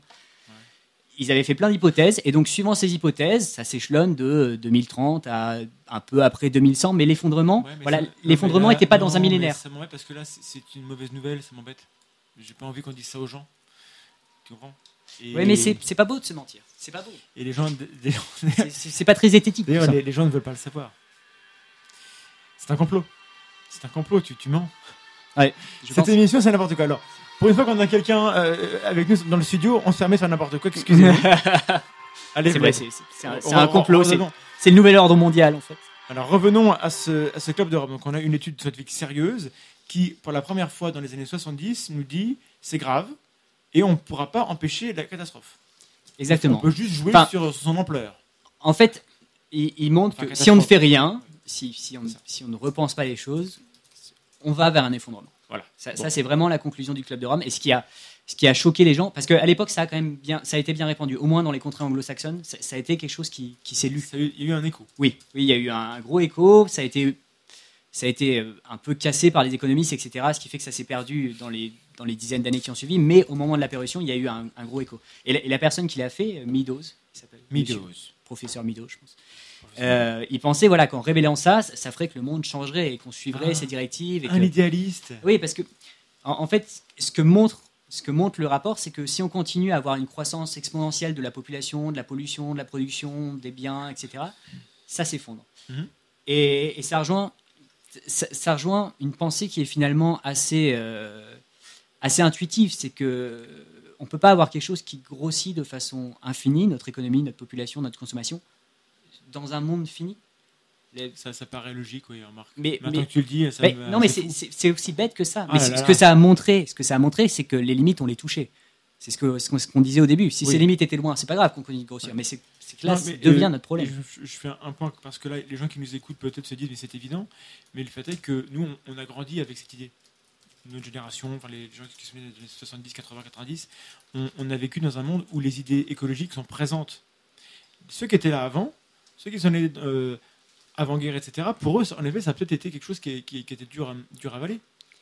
Donc, c'est, euh, et c'était pas étonnant que du coup, il n'y ait pas eu de conséquences, qu'à un moment donné, c'est des gens qui n'ont pas voulu euh, l'accepter. Nous, on est dans un monde où on sait qu'il y a des conséquences. On est dans un monde où on sait, mais on est dans un monde qui n'en a pas encore pris euh, la mesure. La base de l'économie, ça, reste la croissance. Il y a cette citation d'un économiste, je suis obligé de la faire. Ah. Kenneth Boulding, il s'appelle. Oh, et il disait, il a fait un excellent article en 66, pour ceux qui veulent le lire. Et il disait, celui qui croit qu'une croissance exponentielle peut, peut continuer indéfiniment dans un monde fini est soit un fou, soit un économiste. oui, alors on, passe beaucoup de temps à se demander si l'économie est une science ou pas. Et je pense qu'il y a une certaine une frange de cette discipline qui est vraiment, vraiment scientifique. Et, euh, et pour les autres, on ne sait pas trop. On s'interroge. Il y a beaucoup d'idéologies, notamment euh, cette idée de, où on va revenir dans la troisième partie de l'émission pour questionner euh, ce qui ressemble à, des dogmes. Mais avant, avant ça, on va revenir sur ce que disait le, le, Club de Rome et ce qui s'est passé après. Quelles ont été les conséquences de cette déclaration. Donc il pensait qu'il suffirait d'annoncer aux gens attention, il y a un mur devant pour que les gens se disent ah bah du coup on va faire un effort, on, va l'éviter. Et alors en fait, qu'est-ce qui s'est passé? Oui, c'est, si on prend la métaphore filée de tout à l'heure, en fait ce qu'a dit le club de Rome, c'est ben écoutez, euh, là, il y a un mur, je vois un mur. Et, ce qu'a fait, ce qu'a fait le, conducteur, les, politiques, la, société en général, c'est la croissance, c'est d'accélérer. Donc euh, on, a vu, on a su qu'il y avait un mur et on a continué d'accélérer. Mais la mauvaise nouvelle de ce soir, parce qu'il n'y a que ça, c'est que ce mur, en fait, il, est toujours là. Alors j'ai une mauvaise nouvelle, vous allez tous mourir. Mais non, mais non, mais non. Vos enfants. Pardon. Et... vous êtes tous les deux aussi contrariants l'un que l'autre ce soir. Bah, euh, heureusement que tu es là pour, euh, mettre un petit peu de peps et d'humour pour, euh, pour continuer quand même sur cette. Parce que le. Je suis là. Voilà. Oh l'angoisse. Cette idée de. de ce qu'a montré le Club de Rome, ça a été critiqué euh, par des économistes, ça a été critiqué par, par pas mal de gens, et c'est des idées qu'on a un peu oubliées. En plus, là, on parle d'un rapport qui est de 72, qui a été révisé depuis. On, on a montré joliment qu'on est toujours sur les rails. Mais, euh, mais on peut se demander, voilà, est-ce que c'est une étude séparée ou est-ce que c'est l'avis de la communauté scientifique? Est-ce que c'est un constat qu'on voit ailleurs Est-ce que c'est juste une publication isolée qui fait un, grand coup de com? On parle beaucoup et en fait, derrière, il n'y a, pas de substance euh, scientifique. oui, et, et, en fait, depuis, on, a eu, on a eu encore beaucoup de, de recherches scientifiques. Il y, a eu, il y a eu différents concepts qui, qui sont apparus, comme les limites planétaires. Il y a eu, en fait, il y a eu beaucoup de recherches aussi sur certains sur certains euh, impacts en particulier. Donc il y a des gens qui étudient le changement climatique, il y a des gens qui étudient l'acidification des océans. Mhm. et, en global, on a continué à avancer. Et je pense qu'un bon exemple euh, pour, euh, pour, pour, se rendre compte que c'est encore une réalité, c'est de regarder l'empreinte écologique. Parce que l'empreinte écologique, ce dont on parlait tout à l'heure, qui sont servis comme indicateur, c'est encore quelque chose qu'on on continue de suivre. D'accord, mais je vais raisonner comme, comme un politicien, là, juste quelques secondes. Est-ce qu'on ne pourrait pas juste arrêter de chercher? Comme ça, on serait moins angoissé. Ah, belle référence à l'attaque de la sociologie. Je sais pas. Oui, enfin, est-ce que expliquer, c'est excuser, etc. Mais si on arrête de chercher, on, va arrêter d'avoir de mauvaises nouvelles et du coup, on vivra mieux. Non, je, je, je, suis pas sûr qu'on vivra mieux. Je pense qu'on vit bien parce que, que je a que continué de chercher.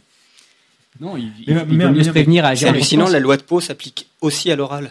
On, on, a sérieusement, euh, en tout cas, c'est l'impression que j'ai, des, hommes politiques ou des femmes politiques qui préféreraient que on s'inquiète moins. Et donc, ils préféreraient qu'on sache moins, comme ça, on s'inquiéterait moins. Et, en fait, ça, c'est juste oui, parce que, parce que euh, commencer à s'inquiéter sur ces sujets, ça remet quand même en cause euh, la façon dont on bah pense un peu l'économie et la politique et un peu leur rôle, leur position et ce qu'ils font. Oui, c'est ça. Et pour revenir à l'empreinte écologique, donc on a continué L'empreinte écologique, prenez vos stylos rouges. Et, non, mais en plus, c'est quelque chose, je pense, dont la plupart des auditeurs, voire tous les auditeurs ont entendu parler, parce que c'est de ce dont on parle quand on dit pour vivre comme un Américain, il faudrait cinq planètes. Ah, c'est ça Ça, c'est l'empreinte écologique derrière. pour vivre comme un Français, c'est deux et demi, trois. Ah, on est économe, c'est bien. C'est bien. Deux et demi, c'est tout. Pas, le problème, c'est qu'on n'en a qu'une, en fait encore une mauvaise nouvelle. On n'a eh qu'une planète Terre. Eh oui. mais maintenant, on a plein d'exoplanètes. Donc, on va pouvoir euh, aller, voir aller coloniser ailleurs. Biology, il, a fait un épisode où il démontre qu'on peut tous quitter la Terre pour aller vivre ailleurs. Non, non, non. non. non, non, non, non, Qu'on peut tous sortir de l'atmosphère. On peut tous aller dans l'espace. Il dit pas qu'on peut y survivre ou s'y déplacer. Moi, j'en ai rien à faire d'être là aussi. Tu l'as vu aussi. D'accord. Enfin, allez voir l'épisode. c'est les euh, Let's Play Science. Mais, tu, mais tu connais tout par cœur. Presque. Et ça, je l'avais pas noté. Et c'est pas de Wikipédia. Et donc. Oui, mais comme tous les youtubeurs, il a pris ses informations sur Wikipédia, ça va de soi. Par, je suis pas certain. Euh, par contre, quand tu essaies de faire de l'humour, Rodolphe, ça marche pas bien. On va, on va passer à la science, hein, s'il te plaît, c'est mieux. Pense aux gens qui écoutent, qui, on n'est pas là pour rigoler, et surtout comme ça. Bon, je fais pas la blague sur la régulation par la fin. Alors, donc, cette empreinte écologique, il y a aussi une autre notion derrière dont on entend parler, qui est le jour du dépassement. Je sais pas si ça vous dit quelque euh, chose. Oui, parce que tu m'en as parlé au moins six fois. Euh. C'est vrai? Ah, t'en as de la chance. Donc, une fois par an, on entend. Sans l'humour, ça marche toujours. une fois par an, on entend dire qu'à partir d'aujourd'hui, on vit à crédit. L'humanité vit en grignotant le capital des générations futures, qu'on vit sur nos réserves. Alors en 2015, ce jour tombait le 13 août, en 2005, c'était début septembre, et en 1975, fin novembre. Alors évidemment, donc ça s'améliore ah non. non. Ah, tu l'as fait en, antichronologie, c'est ah, Pense aux gens qui nous suivent et qui ont du mal à ce temps-là. Non, c'est de plus en plus tôt, ça veut dire que. Donc, donc, entre 75 et maintenant, on est passé de novembre à août. Oui. On a perdu 3, 4 mois? Euh, Oui. C'est brutal. C'est brutal. D'accord. Et l'idée, c'est que on vit de moins en moins sur les flux, pour reprendre ce que j'expliquais tout à l'heure, et de plus en plus sur, les stocks. Ça me rappelle cette, cette phrase de, pardon, du philosophe euh, Michel Colucci, euh, qui a dit à la maison, euh, ce qui était dur, c'était les fins de mois, surtout les 30 derniers jours. ça risque d'être bientôt l'idée. C'est drôle, parce que dans un mois, il y a 31 jours. Merci, c'est une bonne blague. Eh, c'est pour ça, en fait, c'est une blague. Ça me fait rire. Cette émission est dramatique on touche le fond, je crois que tu nous as tous déprimés. Du coup, mais on, non On essaie de, on rame pour, pour faire des, choses drôles. Et, donc, même quand on regarde l'empreinte écologique, On, voit l'idée d'un système qui tourne au-dessus de ses moyens limites. Évidemment. De, pardon, au-dessus de ses moyens, au-dessus de ses limites, hum. et qu'elles sont dépassées et que c'est une réalité euh, scientifique. c'est pire en pire. mais là, là, on parle pas d'une annonce euh, cataclysmique ou d'une annonce euh, d'une secte perdue au fin fond de l'Arkansas. On parle de ce que montre la science. quelque chose à laquelle on peut relativement faire confiance. Tu dis ça avec un, air d'évidence presque scientiste. Euh, on va te le reprocher, même si ce n'est pas du scientisme. Mais, mais en, gros, ce que, ce que l'on est en train de dire, c'est que tout ça, en fait, c'est il n'y a, pas à, discuter, quoi. Il n'y a pas à, mettre en question. Bah, bah, moi, moi, je veux bien remettre en question. Moi, je veux bien que si on me montre demain que la façon dont on vit, euh, c'est possible et que ça va pas s'effondrer, moi, moi, je suis super content. Je veux dire, j'ai aucun intérêt à ce que ça se pète la gueule. les hein. premiers à, à, ne pas remettre en question. Je gagne rien pour annoncer ça. J'ai pas une église qui le prône. Enfin, j'ai rien à gagner moi à ce que ça se pète la figure. Je préfère être. Est-ce euh, que tu peux répéter ça? Que, tu, que ici, tu n'as rien à gagner à dire ça. Peut-être que tu es un idiot utile. non, non, non, j'ai rien à gagner. et si je me trompe, je préférerais me tromper. C'est ça. Je suis un scientifique, je préférerais me tromper. Si, si on me le montre, je suis d'accord. J'accepterai le fait que je, me sois trompé. Et je préférerais largement me tromper qu'avoir raison, mais de pouvoir rien y faire. C'est un peu. Je pense c'est le cauchemar des gens qui travaillent dans l'environnement, en fait, d'être Cassandre. D'annoncer ça pour que les choses soient évitables, parce qu'elles le sont. Et au final, que rien ne se passe et que rien ne soit fait. Donc c'est peut-être le sujet le plus grave qu'on a abordé dans, notre émission en termes de, conséquences, et pourtant c'est le moins concret, c'est un des moins concrets. Et c'est peut-être pour ça que les, que les gens ont, du mal à, embrasser l'importance et la gravité de la situation, parce qu'on ne le vit pas directement. Et, le climat qui change, etc., ça en plus des conséquences ailleurs que chez nous. Parce que chez nous, globalement, ça, ne s'aggrave pas trop, en fait, les, conditions environnementales. Et globalement, chez nous, on n'a pas, euh, à part dans les écosystèmes euh, agricoles, on n'a pas une pollution qui, s'accumule. Notre air, même dans les villes, euh, il n'est pas pire qu'il y, a, quelques années, parce qu'avant, on avait les, les, chaudières, etc., qui, polluaient beaucoup. On a, on, a, on a différents types de pollution, mais on n'a pas une aggravation dramatique de, de, Du coup, on ne le vit pas directement. Et je pense que c'est ça qui, enfin, il faut essayer de faire rentrer ça dans la tête des gens. Et nous, les premiers, on n'a pas conscience, on ne vit pas encore dans, dans, on ne fait pas l'expérience des conséquences de ce qui se passe. Ouais. Non mais c'est vrai, je pense que c'est pour ça qu'on a du mal à agir sur ces questions-là, c'est que on a l'habitude à répondre à des stimuli qu'on voit maintenant, qui nous concernent et qui sont abrupts. C'est comme ça que notre cerveau a évolué, quoi. Et, et là, on parle de choses qui concernent une période temporelle grande, et qui concerne tout le monde. Je veux dire, notre consommation impacte la planète à travers le changement climatique. En plus, en plus il y a aussi une dilution de, la responsabilité qui fait que c'est pas moi tout seul dans mon coin qui vais changer l'avenir du climat. Donc on se dit, bon, bah, c'est pas grave, je peux, je peux, quand même prendre ma voiture pour aller prendre, du pain. Merde, t'es chier. Euh, et, si tout le monde se dit ça, on fonce dans le mur. Et si personne se dit ça, on n'y fonce pas. C'est ça, mais ça, c'est la déontologie. C'est-à-dire que c'est chacun à son échelle qui doit faire les, les choix qui doivent, s'ils étaient déportés à l'universel, pourraient apporter une solution. Mais, euh, Exactement. mais il faut bien commencer quelque part. C'est ça.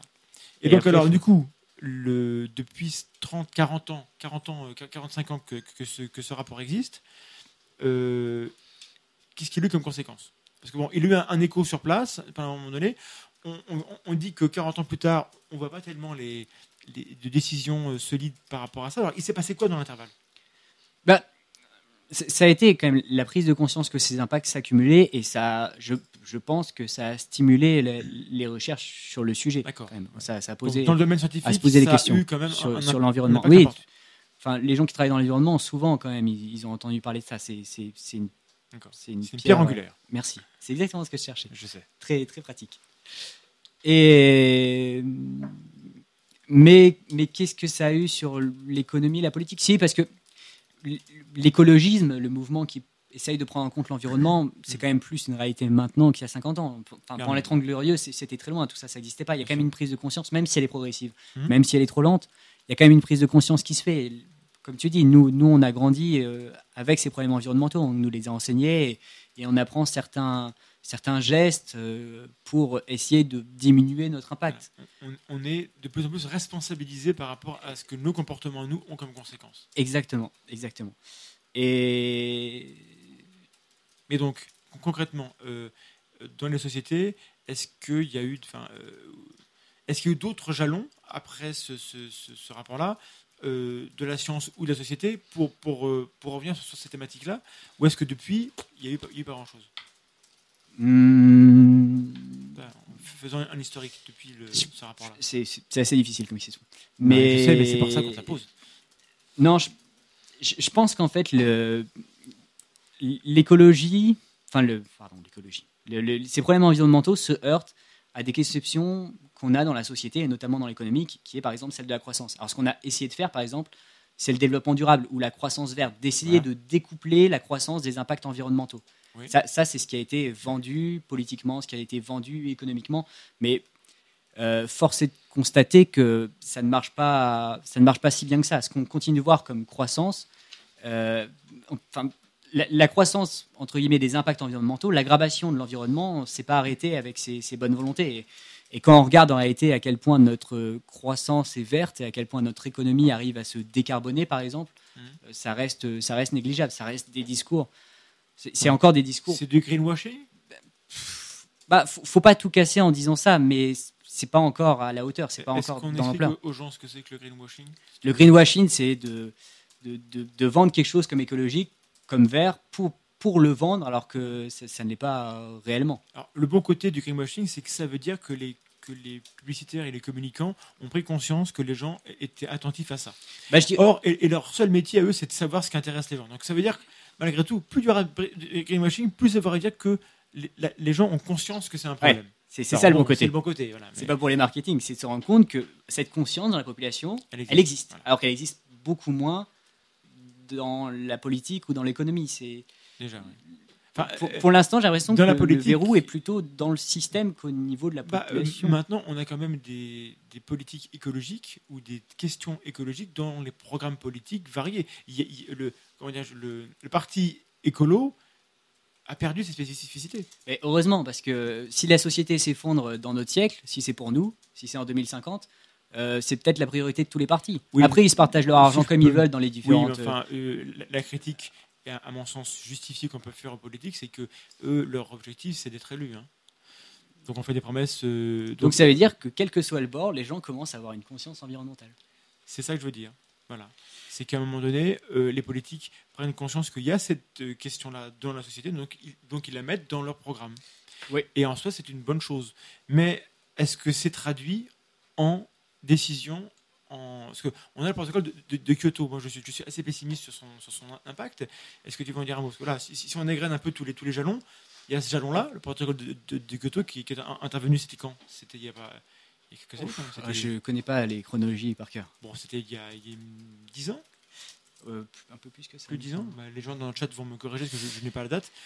Et euh, voilà, il y a eu où là, on a eu une décision internationale où les gouvernements ont pris acte du fait qu'il y avait un problème. Oui, mais alors déjà, bon, c'est pas inutile parce qu'on en parle et c'est toujours bien. C'est pas inutile parce que c'est une réduction, même si elle n'est pas suffisante, c'est quand même quelque chose de bien. Mais le protocole de Kyoto, tout le monde ne l'a pas ratifié euh, et, c'est en deçà de ce qu'il faudrait faire. Même ce qui se fait maintenant avec, les engagements qui ont été faits pour la COP21, quand on regarde les engagements, qu'on les applique, on n'arrive pas aux objectifs qui sont fixés. Alors, le, gros problème, en fait, le gros problème quand on parle de ces questions, c'est que quand on demande une solution à des politiques ou à l'économie, quand on cherche le protocole de Kyoto, quand on cherche la COP21, on ne demande pas une solution pour régler le problème, on demande des solutions pour pouvoir agir comme on le fait et que ça règle le problème. Mais peut-être que continuer de penser l'économie ou la société comme on le fait, continuer de vivre comme on le fait maintenant, peut-être qu'avec ça comme base, on ne peut pas régler le problème. C'est peut-être ça qu'il faut changer. Alors juste, j'ai la date pour Kyoto, c'est 97. Ça fait 20 ans. En 20 ans. Presque 20 ans, enfin 19. Euh, et, et, donc... Euh, et, donc, là, ça, touche euh, à ce qu'on va parler en troisième partie. Voilà, mais juste euh, parce qu'on avait mis un, mot-clé et le, et le mot, et je trouve comme les mots ont un sens, je trouve qu'il est parlant et tu vas pouvoir nous, nous dire pourquoi c'est intéressant d'avoir ce terme-là, c'est le mot anthropocène. Ah oui. Parce que ça, traduit bien ce dont on C'est extrêmement élégant comme mot, je trouve. Donc, l'anthropocène. L'anthropocène, c'est quoi C'est un, un, mot qui est calqué sur d'autres mots Pléistocène, euh, etc. En fait, ça désigne une période géologique. Mmh. Alors pour l'instant, il n'y a rien d'officiel. Ça n'a pas été accepté par la communauté géologue ah, qui se réunissait la semaine dernière à Oslo pour en discuter. Donc, ah, il y a plusieurs phases en fait. C'est assez compliqué parce qu'une ère géologique, c'est quand même quelque chose qui reste gravé dans la roche. Géologues, oh, oh, oh. les géologues, c'est drôle parce que. Attendez, ah mince, du coup, c'est pas bien. La bonne blague.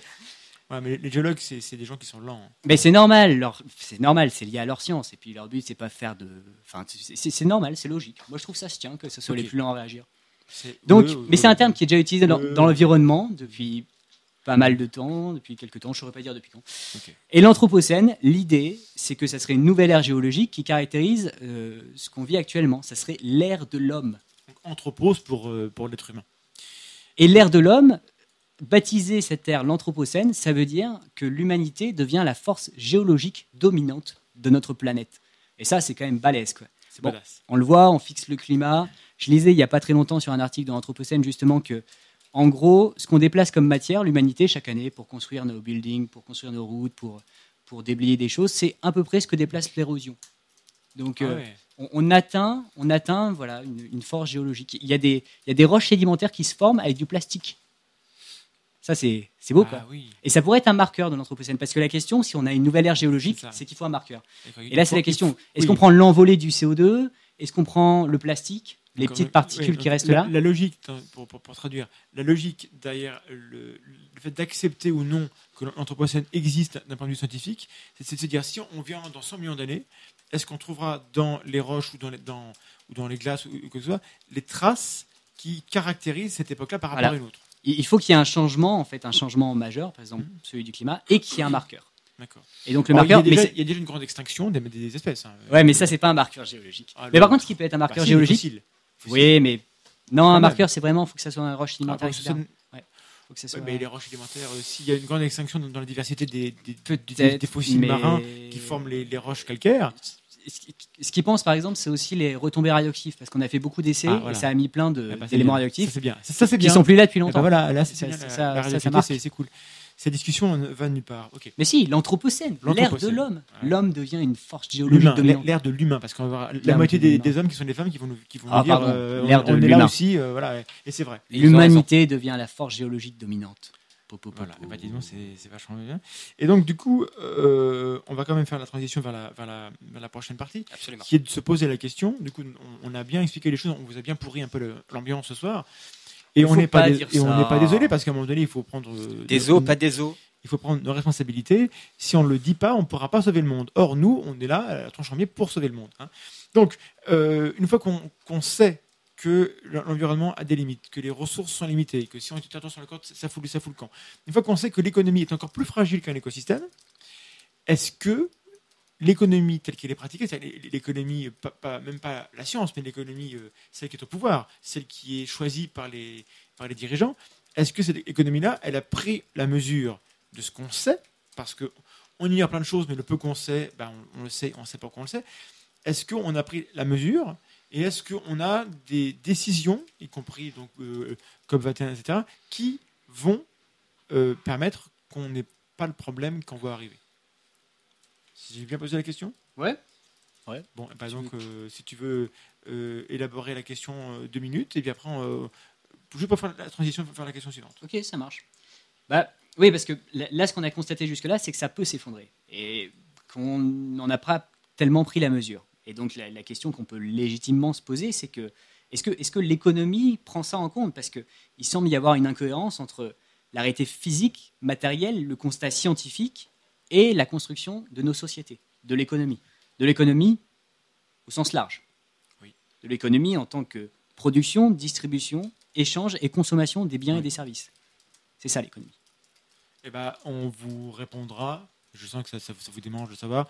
Juste après cette deuxième pause musicale, mon cher Vlad. Absolument. il s'agit d'un morceau très très approprié puisque c'est Earth Song de Michael Jackson. Michel Jackson.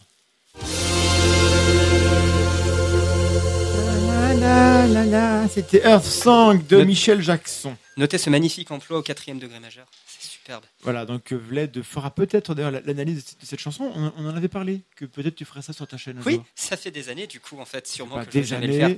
Pas des années, mais ça fait quelques temps en effet. On a du combat avec la caméra qui ne veut pas s'allumer. Euh, donc, retour sur la tronche en live sur l'environnement, l'écologie l'économie et la fin du monde, avec le réveilleur, allez voir sa chaîne. Et on ah va s'intéresser à, donc, à, à, ce dogme de l'économie qu'est la croissance. Alors juste avant, on revient sur le mot économie, c'est ce que tu as dit, à savoir qu'il ne faut pas confondre euh, les termes. L'économie, ça n'est pas la finance.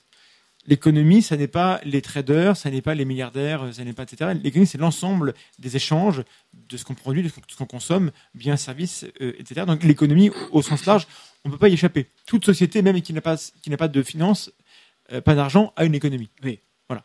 Donc, et cette économie-là, donc c'est une dynamique de relation entre les, les, êtres humains. Et on est dans une société où on a l'impression que la qualité d'une économie se mesure à sa croissance. Oui, exactement. J'ai bien résumé. Hein. Oui, oui. Et on va encore insister sur le fait que l'économie, c'est ce qu'on fait tous en fait. À chaque fois qu'on achète, qu'on consomme, qu'on échange quelque chose. Même sans acheter d'ailleurs. oui. Si, non bah, c'est faire des économies, c'est pas justement quand, on travaille, on, fait partie de cette économie, c'est ce qui nous relie. Quand on a Vled qui fait un générique pour, une, pour, pour, un, pour un copain qui fait une chaîne. Exactement. C'est de l'économie. C'est de l'économie. Et ça, on en parlera tout à l'heure parce que ça, c'est l'économie, mais ce n'est pas compté dans le PIB. voilà. Bref. Donc, le, la on a cette économie, et le PIB au programme de cette partie. Vas-y. On a cette économie qui peut se penser, comme tu le disais très bien, sans monnaie, qui peut se penser sans, sans croissance. Une économie sans croissance, ça continue d'exister, ça continue d'être une économie. Ouais. Et euh, ce qu'on utilise maintenant pour quantifier euh, la santé d'une économie et ce qu'on utilise comme boussole pour euh, les ajustements qu'on fait, politiques, etc., c'est la croissance. C'est ce qu'on cherche à tout prix.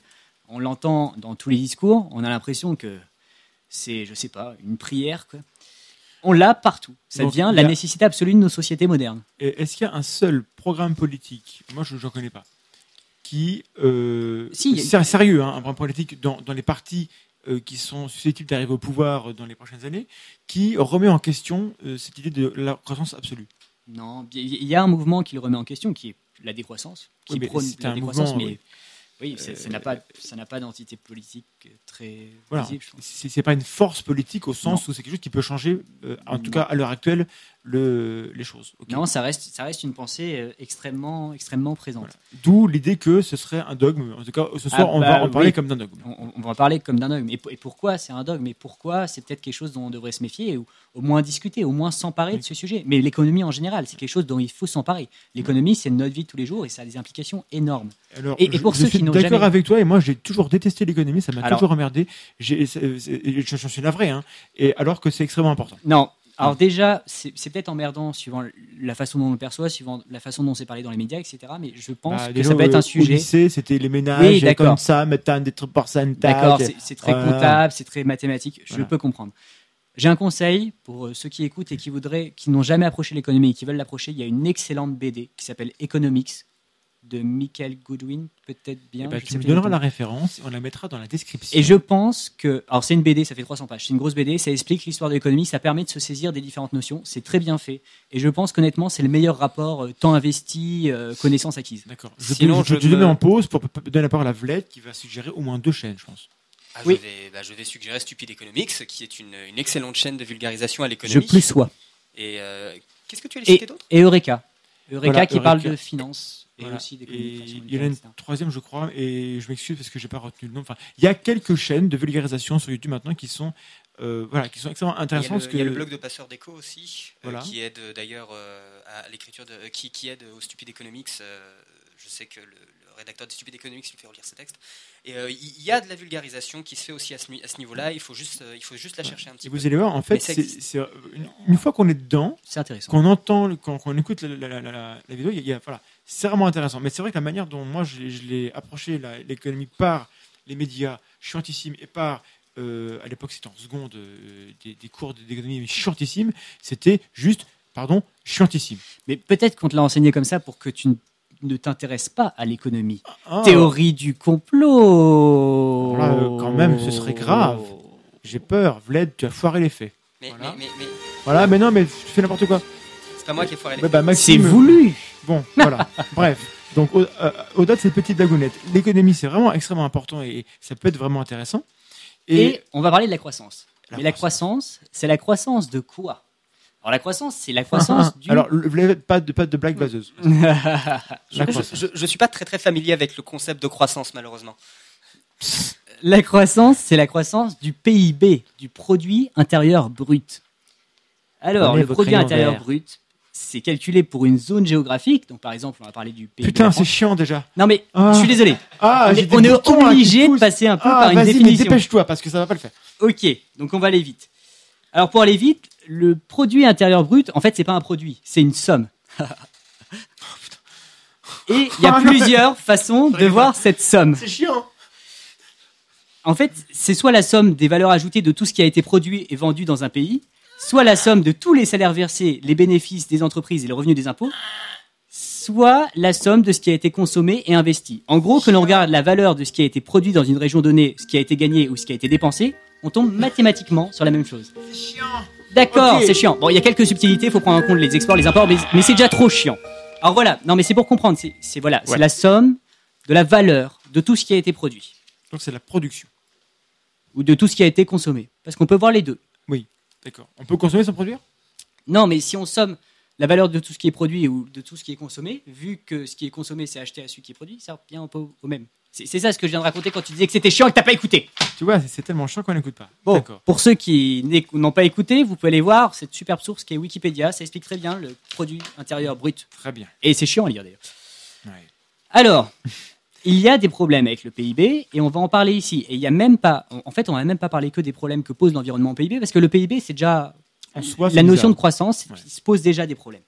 Alors déjà, le truc, c'est que ça prend en compte que ce qui a une valeur, que ce qui est vendu, acheté et, et par les voies officielles en plus. Ce qui n'a pas de Ce qui a valeur. une valeur indexable, tu veux dire. Oui, ce qui, est, compté euh, par, par les impôts, ce qui est compté par les, les registres. Voilà. ce qui- ce qui- Donc le, le travail du maire au foyer, par exemple, c'est pas compté. Exactement. Alors que le travail d'une Ou mère d'un au père au foyer- pardon. Hein. Voilà. Oui, oui, oui, père au foyer. Moi, j'ai rien contre. Mais non, mais. Et alors que l'économie, c'est la production, la distribution, l'échange et la consommation des biens et des services. Donc quand on fait, quand on passe le ménage chez soi, euh, on fait un service, on produit un service, même si c'est pour soi, même si ça génère pas d'argent. Mais ça, c'est pas compté dans le PIB. Ouais. Si Vlad me fait gentiment une vidéo, une, une musique pour mes vidéos, et qu'il ne me un fait pas payer, ou que ça passe par le marché noir, c'est pas compté par Oui, le c'est pas PIB. compté. Et Et, et tout le travail associatif, il y a, y y beaucoup Évidemment. de choses. Le travail artistique, le- le- l'éducation. le- évidemment, quand, quand on donne des confitures à son voisin, c'est pas compté par le PIB. C'est inadmissible. Enfin, il, il- il y a l'État qui est en train de commencer à songer à taxer les, les- les ventes sur le Bon Coin et sur Oui. tous ces sites-là en ce moment. Ça le sera bientôt, va. Et- Ah, bientôt, tu, vas, et- tu, feras et la vaisselle à la maison, crac, faut payer l'impôt sur la vaisselle, hein, c'est 2 Voilà. euros. Tout ce qui n'est pas, euh, tout ce qui n'est pas, comment dire, déclaré, ça sera pas compté non plus. Oui. Et évidemment, la prostitution et la drogue, c'est pas compté. Ou alors, on essaye de le mettre dans le PIB, parfois. Du coup, le fait, mais, de, mais de- ça compte pas. le fait de légaliser ces choses-là, ça pourrait en fait. Et ben voilà, là on a une idée de croissance. Si on légalise le cannabis, croissance. Parce qu'on compte quelque chose qui n'y était pas. Légalisons la prostitution et on Croissance. pourra résorber le trou de la Sécu. Non, c'est mais toujours ça. c'est ça. En fait, si, si on compte quelque chose qui ne l'était pas avant, ça fait de la croissance. Et, alors que ça ne changera pas la situation. D'accord. Et puis, enfin, il y a d'autres problèmes au, au PIB. Oui, Ouais. oui. Et Il y a un problème. Il y a un problème qui est, qui est, qui est important de comprendre, c'est que euh, le PIB, ça compte ce qui est ce qui est produit, ce qui est consommé, donc ça compte le flux dans l'économie. Et ça ne compte pas le, le capital. Si je construis un hôpital, Mhm. ça, ça va rentrer dans le PIB parce que le fait de le construire, ça va générer euh, voilà des Bien transferts d'argent, etc. Une fois qu'il est là, son entretien ou son utilisation rentre dans le PIB, mais le fait d'avoir un hôpital, ça compte pas dans le PIB. Et, et c'est pour ça, c'est pour ça que les pays en voie de développement ont une croissance très forte par rapport à nous. C'est qu'ils forment un capital que nous on a. Oui. À un moment où tu construis ton hôpital, tu as cette croissance. Donc, quand tu l'as construit, Quand ils ont un PIB qui, qui augmente de 10%, ça ne veut pas dire que. euh, en différentiel, ils produisent des choses, mais ça ne veut pas dire qu'ils sont plus riches que le pays où il y a moins de croissance. non, non, la croissance c'est c'est pas la richesse, c'est Voilà. euh, ça mesure l'activité Et, de et l'économie. du coup, le- il y a quand même enfin, euh, une phrase assez connue qui dit qu'il n'y a rien de, bon, rien de meilleur qu'une bonne petite guerre pour euh, faire repartir l'économie. Mais- Merci, mamie. Parce qu'il suffit de tout raser. Et évidemment, du coup, comme il faut tout Ah, bah reconstruire, et ben, on a l'impression qu'on fait plus de choses. Sauf qu'en fait, il... alors, l'inconvénient, c'est qu'avant, il faut faire la guerre. Oui. Il faut faire la guerre, faut mourir un petit peu, faut, Oui. faut, faut massacrer les gens. Bon, c'est le, Oui. le côté. Mais après, du coup, on peut reconstruire. Alors. Donc, tu es en train de nous dire qu'il faut faire la guerre. si on veut la croissance, ça, ça peut être une, une bonne idée. Enfin, c'est pas une bonne idée en soi, mais pour la croissance. Mais même pendant qu'on fait la paix, je sais pas s'il y a des gens La qui ont lu La la guerre. Même pendant qu'on fait la guerre, Ah. je sais pas s'il y a des gens qui ont lu 1984. J'ai vu le film. Bon, dans, dans 1984, il faut lire en fait, il y a une guerre, il y a une guerre perpétuelle. Oui, c'est vrai. Et du coup, ils produisent constamment. Oui. Pour, mais ça, pour l'effort de guerre. Mais ça, c'est merveilleux parce que on produit constamment des choses qu'on détruit. Donc en fait, on peut toujours produire. Il y a toujours ce flux. Ça, c'est beau. Ça, c'est beau. Alors que si on construit un hôpital, une fois qu'il est construit, on n'a plus d'hôpital à construire. Donc là, il n'y a, plus de croissance. Une fois qu'on a le capital qu'il est là, il n'y a plus cette croissance. Donc ça montre bien que. Et une fois que tout est cassé, là, c'est les 30 glorieuses. Ce que tu disais tout Oui, voilà. Une fois qu'on a tout cassé en France, on a eu les 30 glorieuses, cette belle croissance. C'était parce qu'on s'était fait dominer notre capital. Première guerre mondiale, crise de 29, deuxième guerre mondiale, on n'avait plus grand chose. Il a fallu tout reconstruire croissance merveilleuse. Et du coup, on a l'impression que c'est une magnifique période, alors qu'en fait, il a fallu qu'on se rattrape tout le boulot qui avait été fait pendant des siècles avant. Oui, il n'y avait plus de capital, tout à construire, tout le monde en a profité. Donc, ça semble illustrer par l'absurde que le PIB, ça mesure que dalle, en fait. Bah, Ou pas Mais oui, oui, oui. Mais là, je, suis critique exprès. Hein. Le but, c'est que tu défendes peut-être éventuellement. Euh, euh, est-ce qu'il y, a, d'autres. Oui. Euh, enfin, tu vois. Ok. Alors, est-ce que la croissance, c'est toujours mauvais? C'est ça la question. Là, on est en train de dire que. Est-ce que le PIB, c'est un, un, dernier aspect quand même, parce que un, dernier aspect rigolo, c'est que si on mesure ce qui est produit, oui. il y a tout intérêt à produire davantage. Donc là, il y a une espèce de force à l'obsolescence programmée. Ah, oui. si, si un bâtiment dure 10 ans au lieu de 40, on a besoin de le construire 4 fois. Et ça, c'est très bien, ça fait du flux dans l'économie. Ça fait du PIB. D'où l'intérêt d'avoir des, des, téléphones portables qu'on renouvelle tous les 6 mois, des ordinateurs ah bah si, tous les 2 si tu peux le changer tous les 6 mois, c'est bien. Tu t'achètes, ça, pousse des gens à produire. Moi j'évite, sauf quand je Ça crée de l'emploi. Oui, d'accord. C'est important. C'est bien, c'est ton rôle de consommateur. Dans, la logique où le PIB est la référence. Et dans la logique où. D'accord. Donc, euh, il y a des défauts, y compris économiques, ah, ah bon? avant même, avant même qu'on parle de l'environnement. Et, et on peut se demander euh, s'il y a que des défauts. Et pourquoi, pourquoi on utilise la croissance euh, si ça paraît C'est pourri à ce point-là. même intuitivement? Là, on en a parlé très rapidement et je pense que les économistes doivent, doivent se. On t'entend. Non, c'était pas moi, c'était toi. Et. Mais, même si les économistes s'arrachent peut-être les cheveux et peuvent peut-être me tuer parce que je simplifie des trucs. Peut-être. Oui, alors, euh, mais euh, on n'est pas contre l'économie. C'est non, extrêmement on, important. On a besoin. Et, et le fait est que euh, qu'on est peut-être nous, en tout cas, très ignorants dans ce domaine-là. Donc, euh, venez. On, on dira peut-être des, des, choses horribles, mais en tout cas, on invite les gens à se renseigner, à se documenter, à aller voir les chaînes de ceux qui savent et d'aller lire des bouquins. donc, voilà, donc euh, ne nous, ne nous tombez pas dessus si vous êtes économiste. On n'a rien contre vous. On aimerait que justement, ce soit pris un peu plus au sérieux. Et il y en a des très bons. Les côtés vraiment scientifiques, Piketty et compagnie, ça m'a l'air un peu Alors, plus sérieux. On, on va en parler un peu. Oui. D'accord. Moi j'ai bien, moi j'ai bien aimé. J'ai lu son livre. Son mais j'ai pas lu, il est trop gros, ça me fait peur. Oui, mais c'est très bien. Ça avait l'air scientifique. Mais par contre, c'est peut-être un peu plus dur à lire qu'économique. Je conseille plutôt économique, comme entrée en matière. Donc, Donc, voilà, la question le à se PIB, poser, ça a l'air tout pourri et pourtant on l'utilise. Le PIB et la croissance, voilà. Pourquoi on l'utilise si, en quelques minutes, on voit qu'il y a déjà des problèmes? Eh ben, en fait, la, la croissance, on l'utilise comme, comme proxy, comme, comme intermédiaire, comme représentatif de d'une augmentation de la qualité de vie, d'une augmentation euh, de ce qu'on a comme bien matériel, d'une augmentation, même il y a des gens qui associent croissance et création d'emplois, je suis pas sûr que ce soit une bonne idée. Mais, mais il y a une certaine réalité derrière, c'est que ce lien entre croissance, entre PIB et euh, bien-être, il existe. Il y a une corrélation. Jusqu'à un certain point. Ah. Et là, c'est là que ça devient important. Parce qu'il y, a, y a des économistes qui ont fait, y compris des fois sur, des, sur plein de pays différents, des, des grosses études, qui ont essayé de voir, voilà, vu qu'on a des pays à différents niveaux de développement avec différents PIB, est-ce qu'il y, est qu y, a un lien entre le bien-être, entre l'espérance de vie et ce PIB Ou est-ce qu'il est juste fantasmé? Et en fait, ce qu'ils se sont rendus compte, euh, c'est que c'est vrai jusqu'à un certain point. Alors on va prendre un exemple que j'ai trouvé, et j'ai trouvé chouette. Il y a un indicateur qui s'appelle le Sur Happy. Wikipédia? Non, pas du tout.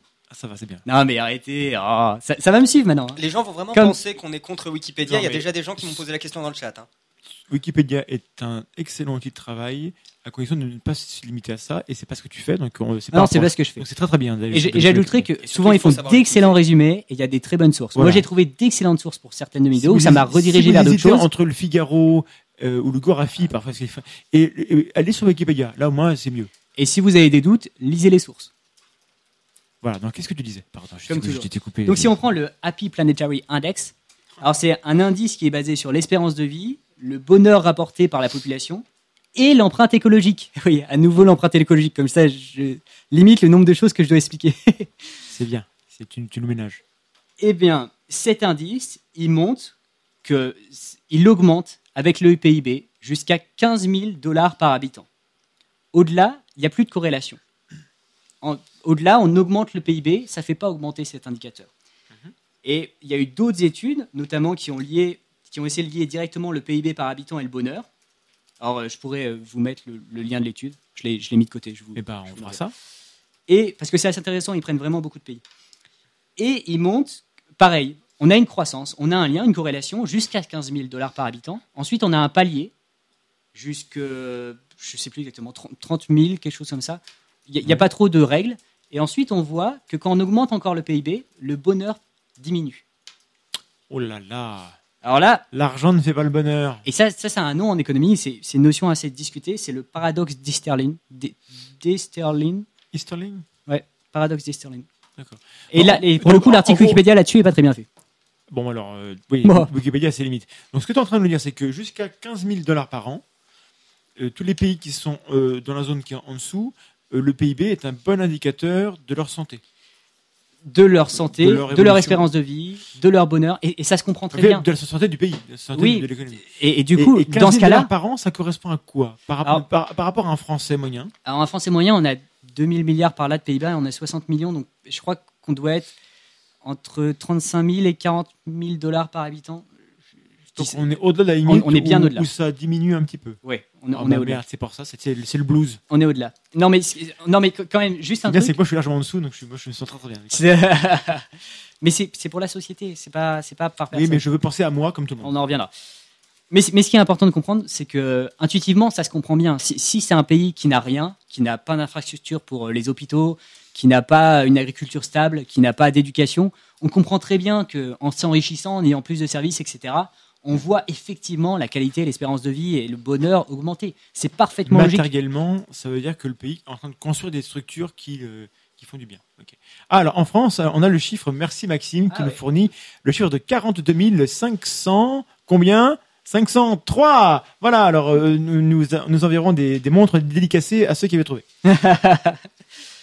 et, et au-delà, oui, au-delà, on comprend que ça puisse décroître aussi. Quand, quand on a déjà un canapé, une télé, une voiture, ça sert pas à grand chose d'avoir un deuxième canapé, d'avoir une deuxième télé. Et pourtant, il faut travailler plus pour consommer plus. Oui, c'est un peu l'idée. Mais, mais du coup, on, peut se saisir intuitivement de ça que, plus. au bout d'un moment, quelque part, l'augmentation du bonheur n'est pas tellement liée à l'augmentation matérielle. Et, et, les, gens qui ont essayé de comprendre ce qu'il y avait derrière le paradoxe d'Esterline, ils se sont rendus compte que à partir d'un certain moment, une fois que les gens ont ce qu'il leur faut, ce qui les rend plus heureux, c'est d'avoir plus que les autres. Mais ça les rend juste eux heureux, et pas les autres. Et donc là, il y a un lien entre les inégalités et le bonheur qu'on ne développera pas ici. Mais... Il y a aussi le fait qu'à partir d'un moment donné, ce qui rend heureux, c'est d'avoir du temps pour soi. Exactement. donc finalement, du temps pour les autres. Travailler 40 heures pour avoir une télé, t'as pas envie de travailler 80 pour en avoir deux. Et si en travaillant 40 ah heures, tu as une télé, tu préfères travailler. Euh, si en travaillant 40 heures, tu as deux télés, tu préfères travailler 20, en avoir une.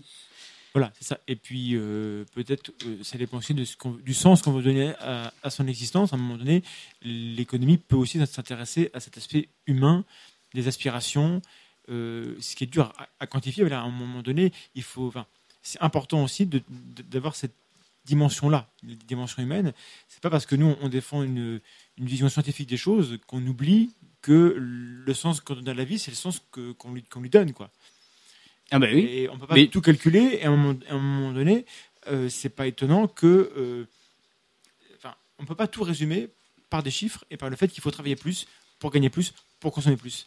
Or, c'est la seule logique qui, qui semble prévaloir dans, ben euh, surtout en période de crise. Oui, oui. Et, mais même les gens qui ont étudié ce lien entre bonheur et PIB par habitant, mhm. c'était des études scientifiques. Ça de quand euh, c'est assez récent parce que ce paradoxe d'Esterline, il a été remis en cause par des économistes en 2004 et il y a d'autres économistes que ça a énervé qui ont fait une étude plus grande. Donc ça doit être 2000, euh, euh, je sais pas exactement, je t'enverrai la Ok, enfin c'est 2000 quoi, donc c'est assez récent. mais du coup, j'aimerais revenir sur, enfin à moins que je te coupe, auquel cas tu, tu reviendras, sur le, tu as évoqué le, le terme des inégalités et il me semble que c'est aussi, parce que tu me l'as appris, que quand on en a parlé, que le PIB justement a encore un défaut c'est que euh, dans un pays où on a un PIB euh, énorme, ça ne nous dit absolument rien sur comment est réparti ce qui est produit et comment est réparti ce qui est consommé. On peut avoir un pays qui, consomme beaucoup, mais parce qu'on a un quart de la population qui consomme les trois quarts des produits, et c'est ce qui se passe en général. Oui. on, prend le PIB d'un pays, on divise par sa population pour avoir le PIB par habitant, l'indicateur qu'on utilisait ici. La moyenne. Ouais, c'est la moyenne. Mais le PIB, vu que c'est l'agrégat de tout ce qui s'est fait dans l'économie, ça n'a aucune, aucune information sur la façon dont ça a été distribué. Si en France, c'est une personne qui consomme pour 2000 milliards ou 60 euh, millions sur qui c'est réparti, ça ne mmh. change rien au PIB et à cet indicateur qu'on utilise. Et ça, je voulais en parler un poil plus loin parce que, euh, bon, un, c'est un défaut du PIB, évidemment, mais deux, il y a peut-être aussi là-dedans euh, une raison pour laquelle on continue de préférer cet indicateur. C'est que ah. ça ne montre pas les inégalités. Et quand on regarde l'étude de Piketty, justement, Thomas Piketty, l'économiste qui a fait un, bouquin qui s'appelle Le capital au XXIe siècle, où il analyse l'évolution des inégalités, mhm. on voit que ces inégalités se sont enflammées en fait qu'il y a un décollement total des, classes aisées et qu'elles ont récupéré une grande partie des fruits de la croissance. Et là, là c'est encore une fois, c'est quelqu'un qui a feuilleté tous les registres d'impôts, qui a tout consigné. On ne parle pas, on parle pas d'une pensée politique, on parle pas. On parle pas d'une théorie du complot, on parle, d'une analyse. il a fait un travail d'analyse scientifique des données et il dresse un bilan scientifique.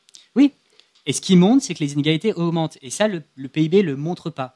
Donc ça, ça évite ça évite d'être confronté à cette question.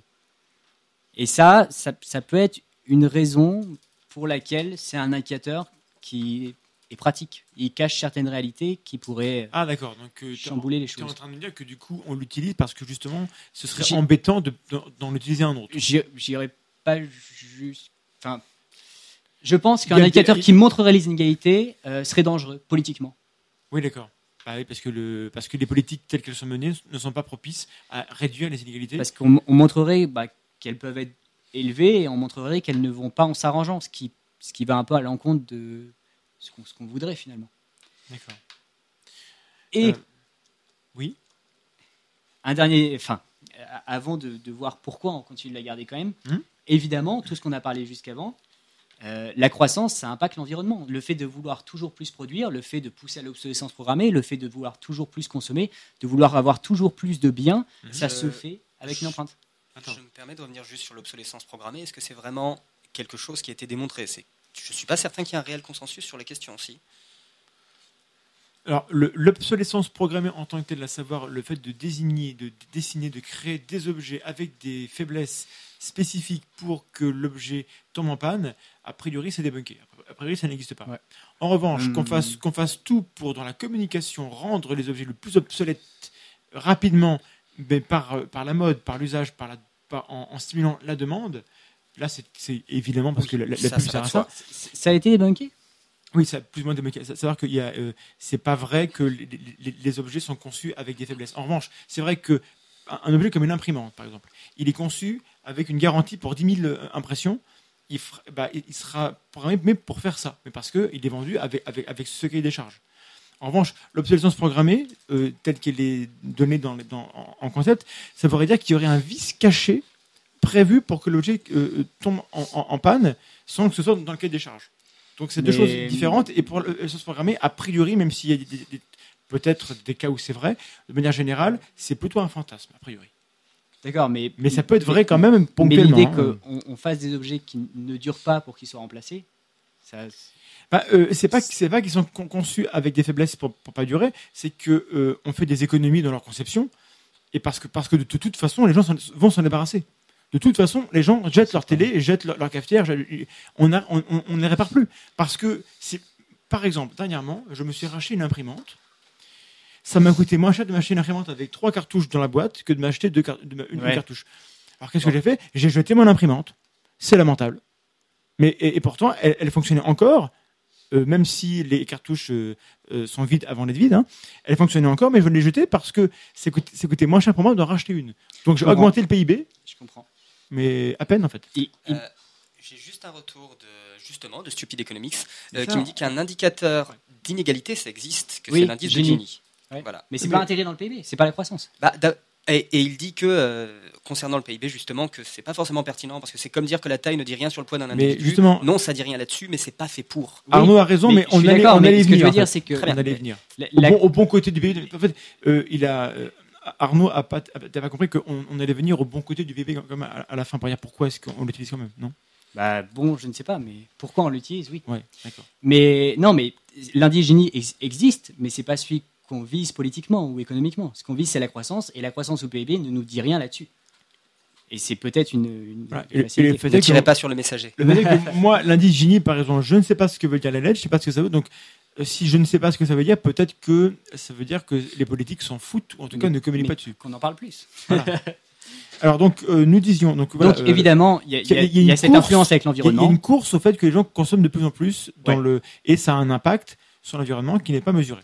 Donc c'est ça que tu allais dire. Ah oui, l'environnement, l'impact sur l'environnement n'est pas mesuré. Et, même pire que ça, quand, quand, on exploite une ressource environnementale, si je trouve du, du pétrole dans mon jardin, mhm. ce pétrole il sera vendu euh, je sais, je sais pas le prix du baril en ce moment, il sera vendu euh, X dollars, et X dollars sera rajouté au PIB. Le, pétrole n'a pas une valeur en soi. Le pétrole n'a pas une valeur en soi, pardon. Et alors, alors qu'on le prend finalement aux générations futures, c'est un capital naturel qu'on utilise et on pourrait prendre ça en compte quelque part. Ça, c'est une des premières Une ressource qu'on a, elle ne vaut rien par rapport au PIB. Elle ne vaut rien. Une, ressource qu'on consomme, donc qu'on épuise, donc qu'on détruit, elle rapporte le PIB. Exactement. donc lorsqu'on détruit nos ressources, on augmente le PIB. Ouais. Ça peut poser un problème. Bah oui, parce qu'il n'y a pas de logique à, les préserver ou à apprendre à mieux les utiliser. Puisque le PIB est devenu le curseur important, du coup, on va négliger les ressources, on, va les exploiter, alors que peut-être elles auraient plus de valeur en n'étant pas exploitées dans le futur. Et de façon générale, on ne va pas tout réexpliquer parce que on n'a pas trop le temps, mais tout ce qu'on a parlé avant, ça, c'est poussé par la croissance, l'augmentation de la production, l'augmentation des biens matériels, et tout ça, tout ça, ça a une empreinte, ça a un effet. Ce qu'a montré le Club de Rome, c'était que les limites de l'environnement et la poursuite inconditionnelle de la croissance, c'est pas compatible. C'est pas compatible. Et pour l'instant, ce qu'on a essayé de faire en, découplant euh, croissance et dégâts environnementaux, ça fonctionne pas très bien. Et peut-être qu'il faudrait remettre en cause un peu cette, cette accumulation, ce vouloir toujours plus, oui, mais c'est dans la nature de l'homme de voir plus. Mais alors, du coup, rapidement, rapidement, sur pourquoi est-ce qu'on continue d'utiliser le, PIB selon toi, même si c'est pas pour des bonnes raisons? C'est pourquoi? Alors, pourquoi on continue euh, d'utiliser la croissance? Euh, En fait, je pense, il y, a deux grandes raisons. C'est que. Alors, c'est le moment révélation. Hein. Non, mais bon, ça, ça, ça, n'engage. C'est une interprétation que, que, que, tu nous C'est un peu mon avis. Alors, la, première raison, c'est quand même celle qui est plus ou moins développée par euh, Thomas Piketty, justement, dans, dans son livre, même si c'est pas ça. Donc, s'il si, trouve que c'est bien, tout le mérite lui revient. S'il trouve que c'est mal, c'est moi qui l'explique mal. Voilà. Et en fait, l'idée, c'est qu'on vit dans des sociétés capitalistes, donc avec un capital. Le capital, c'est un investissement qu'on fait pour récupérer de l'argent. C'est ça, c'est rentabiliser un investissement. Mhm. Et ça veut dire que on, doit alimenter, on doit nourrir ce capital. chaque, année, dans le PIB, il y a une partie qui revient au capital et qui fait grossir le capital. Le capital s'accumule. Et en fait, ça, dès le début, euh, l'intuition des gens qui ont critiqué le capitalisme, c'était que ça, ça allait faire s'effondrer la société. Parce que le capital allait grossir et finir par tout manger.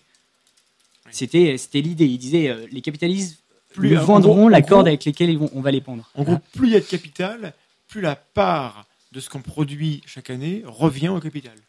Et donc, on, on plus on a de capital, moins il y en a pour les autres. et, plus on amenuise ce qui revient à, ceux qui ne vivent pas du capital. Exactement. Et donc ça, l'idée à l'époque, c'était que ça, ça allait provoquer l'effondrement. Est-ce qu'ils avaient pas vu ou pas pensé, mais c'était très dur à l'époque, ils n'avaient pas, comme, ils pas les indicateurs qu'on a maintenant, c'est qu'il y avait la croissance. Je ne vous remercie pas d'avoir lancé l'obsolescence programmée sur le chat. Oui, pardon. On, y reviendra. Je pense que je ferai peut-être une petite note euh, en commentaire. Voilà, il y a des choses à dire. Euh, mais il y aurait des choses à dire. Mais on n'a pas le temps.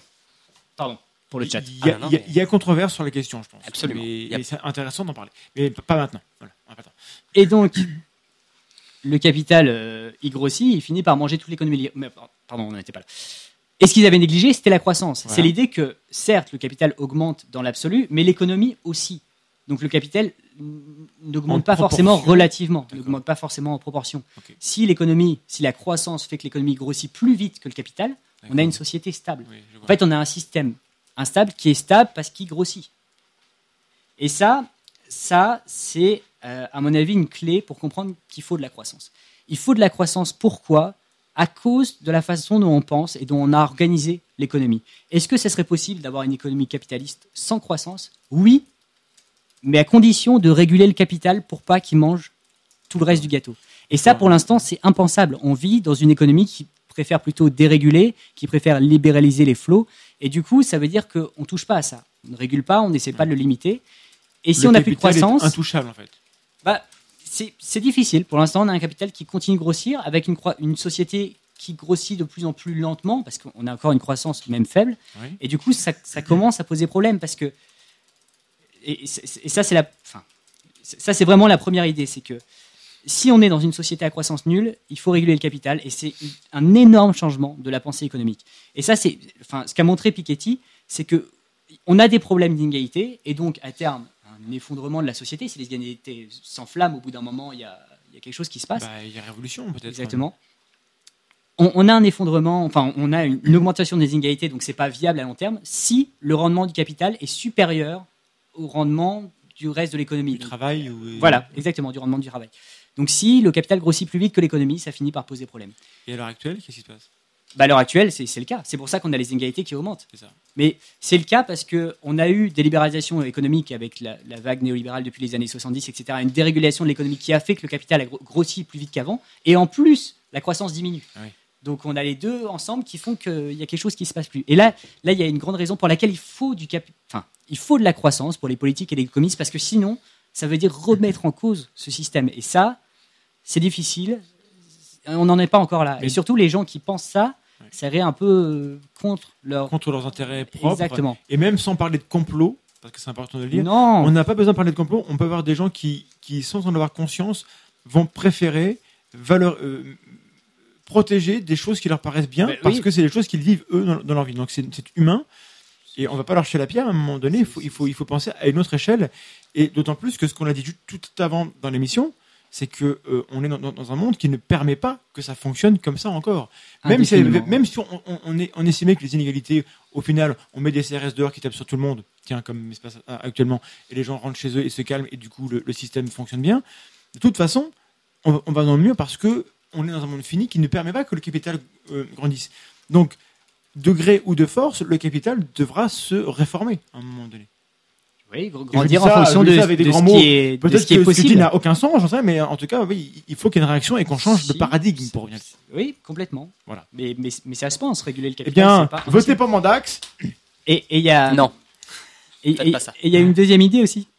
C'est que si on imagine un monde fini, si on imagine un monde où il n'y a pas de croissance, s'il n'y a pas de croissance dans l'économie, ça veut dire que pour prendre de l'argent d'un secteur, vu qu'il n'y en a pas en plus qui est généré chaque année, il, faudra le prendre ailleurs. Et ça, politiquement, c'est beaucoup plus délicat. Avoir une société sans croissance. C'est déjà ce qui se fait sans le dire. C'est déjà ce qui se fait parce qu'on parce est déjà à croissance faible. Voilà. On est déjà à croissance faible. Mais il faut quand même se rendre compte qu'on a un PIB de 2000 milliards, si je ne dis pas de bêtises. Donc, euh, même si on a une croissance de 1%, ça fait 20 milliards qui apparaissent et qu'on peut distribuer. Euh, oui. et, et, ça, c'est beaucoup plus facile politiquement de répartir les gains que de discuter d'où on prend pour donner où. Et quand il y a un problème, on prend où. Oui, bien sûr. Et, là, on, rentre dans des sociétés où peut-être politiquement, c'est, enfin, c'est plus difficile et peut-être qu'on n'est pas prêt. Il y a des gens, il y a des gens plus pessimistes que moi, parce que c'est pas tout à fait mon avis, qui pensent que une démocratie ne se pense que dans une société en croissance, parce que ce type de problème est compliqué à régler. Bah, il est compliqué à régler dans euh, la chaîne de décision qu'on a à l'heure actuelle, qui est une démocratie représentative, où les gens euh, ont à cœur que leur mandat se renouvelle, et donc vont prendre des décisions euh, aussi pas totalement l'esprit libre, et pas forcément pour l'intérêt du bien commun. Encore une fois, sans parler de complot, ça peut se comprendre qu'il y ait une logique comme ça. Avec une démocratie directe où les gens décident directement, alors je ne dis pas que c'est facile à faire, mais peut-être qu'on n'aurait pas ces biais-là. Alors, on n'aurait pas ces biais-là à condition, hein, et, ça c'est une condition importante, à condition que ces gens dans cette démocratie directe soient bien informés. Et, bah, euh, comprennent de quoi ils parlent, et comprennent ce qu'est l'économie, et comprennent... Euh, une démocratie directe ne peut fonctionner que ces gens sont, bien informés. De toute façon. Et voilà, et toute la question, c'est toute, la question est là. Et rationnelle. Toute la question est là. Quand on voit, quand on voit comment la, culture générale sur l'environnement, sur euh, l'économie... C'est du boulot. Oui, une démocratie directe aujourd'hui pourrait, pourrait être euh, assez compliqué. Mais bon. Bon, ça c'est un, bon, un sujet euh, vaste et, lointain. On, déborde. Mais il y a quand même quelque chose. Il, vous reste 5 minutes. Oui. Il y a, quand même quelque chose qu'il faut garder à l'esprit parce que là, pour le coup, c'est une bonne nouvelle, c'est que ces problèmes qu'on a avec la croissance, qu'on a avec le capital, qu'on a avec notre système économique en général, euh, ce n'est pas une météorite qui nous tombe dessus. C'est pas, c'est pas quelque chose d'inévitable. C'est des problèmes qui sont liés à la façon dont on a construit ce système. Et c'est un système que, que les humains, que l'humanité a construit, hmm. donc qu'on peut changer. Un système économique, ça change beaucoup plus facilement qu'une planète. J'ai plus confiance dans notre capacité à dévier l'astéroïde qu'à changer notre économie. mais, bon, c'est mon pessimiste à moi. Non, non, non, c'est quelque chose qu'on peut changer. donc euh, ne changeons pas le climat, changeons J'ai vu le film avec Bruce Willis, euh, ils ont réussi. Hein, euh. mais Bruce Willis a été payé 20 millions, tu vois, comme quoi c'était Ouais, mais Bruce Willis, comme toutes les ressources, bientôt il n'y en aura plus. Ah, Comment on va faire quand il n'y aura plus Bruce Willis Il y aura toujours, bah, il y aura toujours Chuck Norris. Voilà, cherche pas. Bon, est-ce qu'on passe à une phase de, conclusion on, va essayer de ne pas être totalement pessimiste tout le temps et déprimé. Qu'est-ce qu'on peut faire? Voilà. Est-ce qu'il y, a des raisons d'être optimiste sur des, choses qui, voilà, même sans aller jusqu'à une vraie démocratie, parce que là, quand même, ce serait beaucoup demandé. Mais, mais si, euh, mais si, c'est ce qu'on arrivera à faire. Moi, je pense que ce qu'on est en train de parler là, ça remet en cause certaines choses qu'on a eu du mal à remettre en cause avant et qu'on est obligé de les penser. Et en étant obligé de les penser, on va venir avec des systèmes qui seront bien mieux. Sans doute. Bah, moi, moi c'est vraiment mon opinion. Il y a des choses qui sont fixées depuis longtemps, par tradition ou par quoi que ce soit. Et, et, ça va plus marcher. Et en réfléchissant à si on arrive à le faire maintenant, si on arrive à le faire un peu d'avance et pas au dernier moment, mhm. on, peut arriver avec bien mieux. On, peut être bien plus heureux qu'aujourd'hui. C'est pas du tout optimal le système. dire qu'il faut qu'on fasse preuve d'esprit critique. Ça Exactement. Me me parle pas tellement. Je sais pas. Exactement. Mais oui, mais au-delà de, de, cet espoir qu'on peut avoir et qui est légitime, euh, concrètement, est-ce qu'il y a des, choses qui vont dans le bon sens, des choses qui, avant de remettre en, cause le paradigme, même sans cela, avant, qu'est-ce qu'il y a de bien? Qu'est-ce qu'il y a dans les, mesures qu'on peut prendre maintenant qui peuvent limiter la casse? Mais je, pense que, pour, que les gens peuvent faire ou qu'on peut faire pour le système Mais, individuellement, évidemment, enfin, c'est comme tout individuellement, si on prend tous la responsabilité de faire, des, choix différents, ça aura un impact. Et euh, oui. Et en... J'autorise les économistes qu'on invitera dans les prochaines émissions à, nous casser les jambes pour celle d'aujourd'hui, bah si on a dit des bêtises. Pas il n'y a pas un seul économiste euh, parmi nous. Oui, je ne suis, pas un vrai économiste. On est parti loin, mais enfin, euh, disons qu'on se pose des questions déjà. C'est bien, on ouvre le débat. Et, j'ai l'impression que c'est des choses qui, après peut-être qu'on dit des bêtises. Auquel cas, j'invite tous les amis à, je me à prendre des exemples, à, prendre des extraits de cette émission et à les critiquer pour dire là c'est pas vrai, c'est vrai. J'accepte les critiques. Hein. Et même on s'engagera même à le partager. Mais on partage, parce que voilà, mais euh, y compris sur l'obsolescence programmée, ou peut-être j'ai dit une bêtise, auquel cas bah, on, partagera les, les correctifs. Mais euh, c'est mieux, quand, on n'a pas encore évoqué ces questions-là dans, l'émission parce que justement, on n'est on, pas expert et on sait que c'est des terrains un, peu dangereux. Mais bon, euh, en même temps, la pensée critique, elle s'écarte pas encore assez dans, dans, dans ce domaine-là, j'ai l'impression. Donc il faut bien qu'on mette un petit pied dedans, même si c'est un, peu vaseux et si nous, on n'est pas équipés pour le faire, on le fait quand même. Et ben, pardonnez-nous d'être euh, d'être euh, à l'avant-garde et, de faire des bêtises. Mais en, termes de, de, décision politique, en, en termes on parlait de réduire l'empreinte écologique, par exemple. Mais ça, c'est des choses qui, se font plus ou moins. Oui, c'est quelque chose que tout le monde peut faire et je suis sûr que si, vous cherchez sur Internet ou n'importe où, vous trouverez des façons de réduire votre empreinte écologique, que ce soit avec les transports, avec votre alimentation, avec votre façon de consommer. Il y a déjà plein de façons de faire. Et après, politiquement, économiquement, on a tout un monde à réinventer. Et là, là on parlait d'indicateurs comme la croissance, mais je, je pense personnellement que les indicateurs qu'avait pris le Club de Rome, par exemple, d'avoir un indicateur ou plusieurs qui montrent euh, le bien-être de la population, le bonheur, le développement, etc. le Gini, c'est ça? Non, Gini, c'est pour les inégalités. D'accord, on, on, dira un mot peut-être après. Euh, ouais, ça peut être un set d'indicateurs. Il y a des pays qui réfléchissent à ça. souvent, ce qui, souvent, ce qui, enfin, l'évidence entre guillemets, ça serait d'avoir un ou plusieurs indicateurs sur le bien-être de la population et un ou plusieurs indicateurs sur l'état des limites, donc l'empreinte écologique, ce genre de choses. Après, on peut en avoir plusieurs. Le bien-être de la population, ça peut être le bonheur apporté, ça peut être l'indice de développement humain qui intègre euh, l'éducation ou l'espérance de vie. Ça peut être l'indice Gini. Ça le, peut être le bonheur intérieur brut du bouton. Euh, le bonheur national brut. Ça, peut être. C'est toujours d'actualité ou ils ont arrêté de calculer oh, Aux dernières nouvelles que j'ai eues, c'était toujours le cas.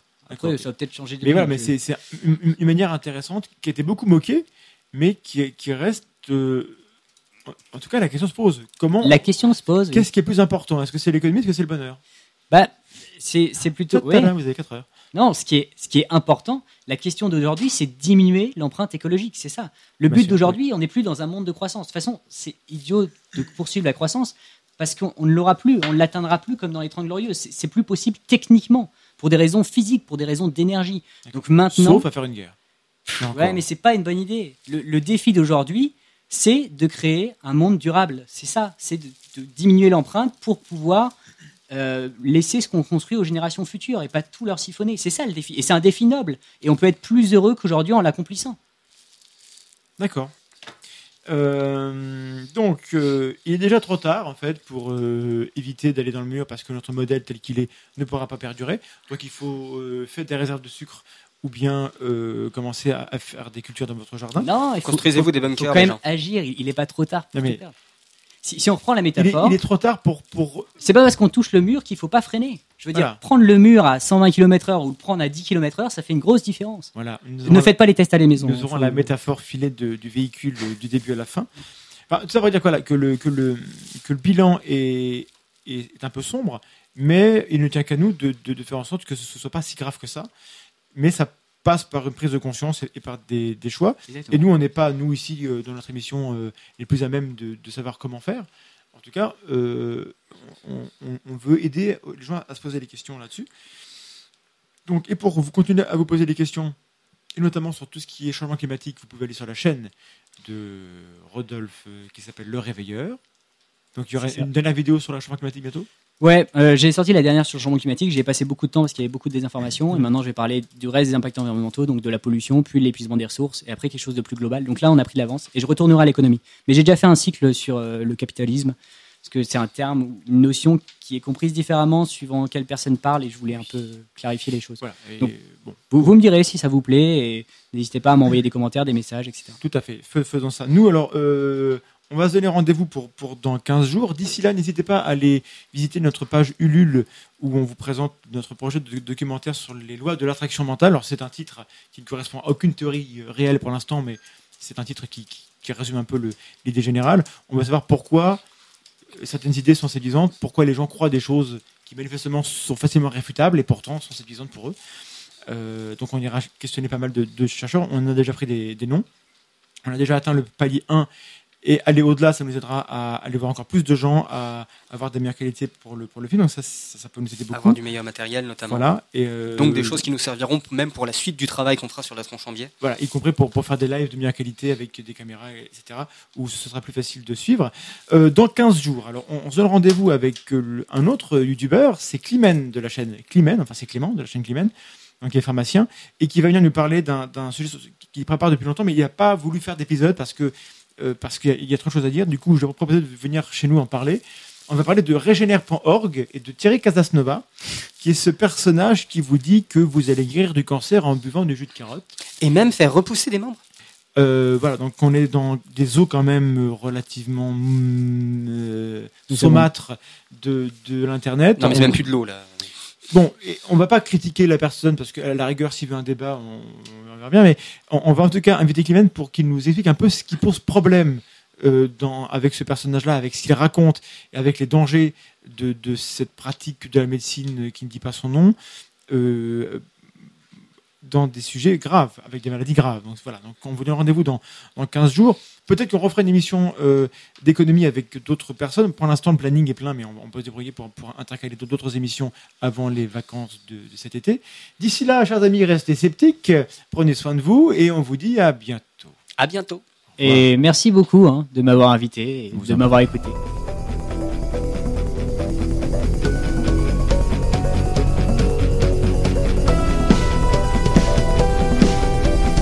La tronche en live, l'émission de l'esprit critique en direct sur Radio Campus Lorraine, avec Vlad Tapas et Assermandax.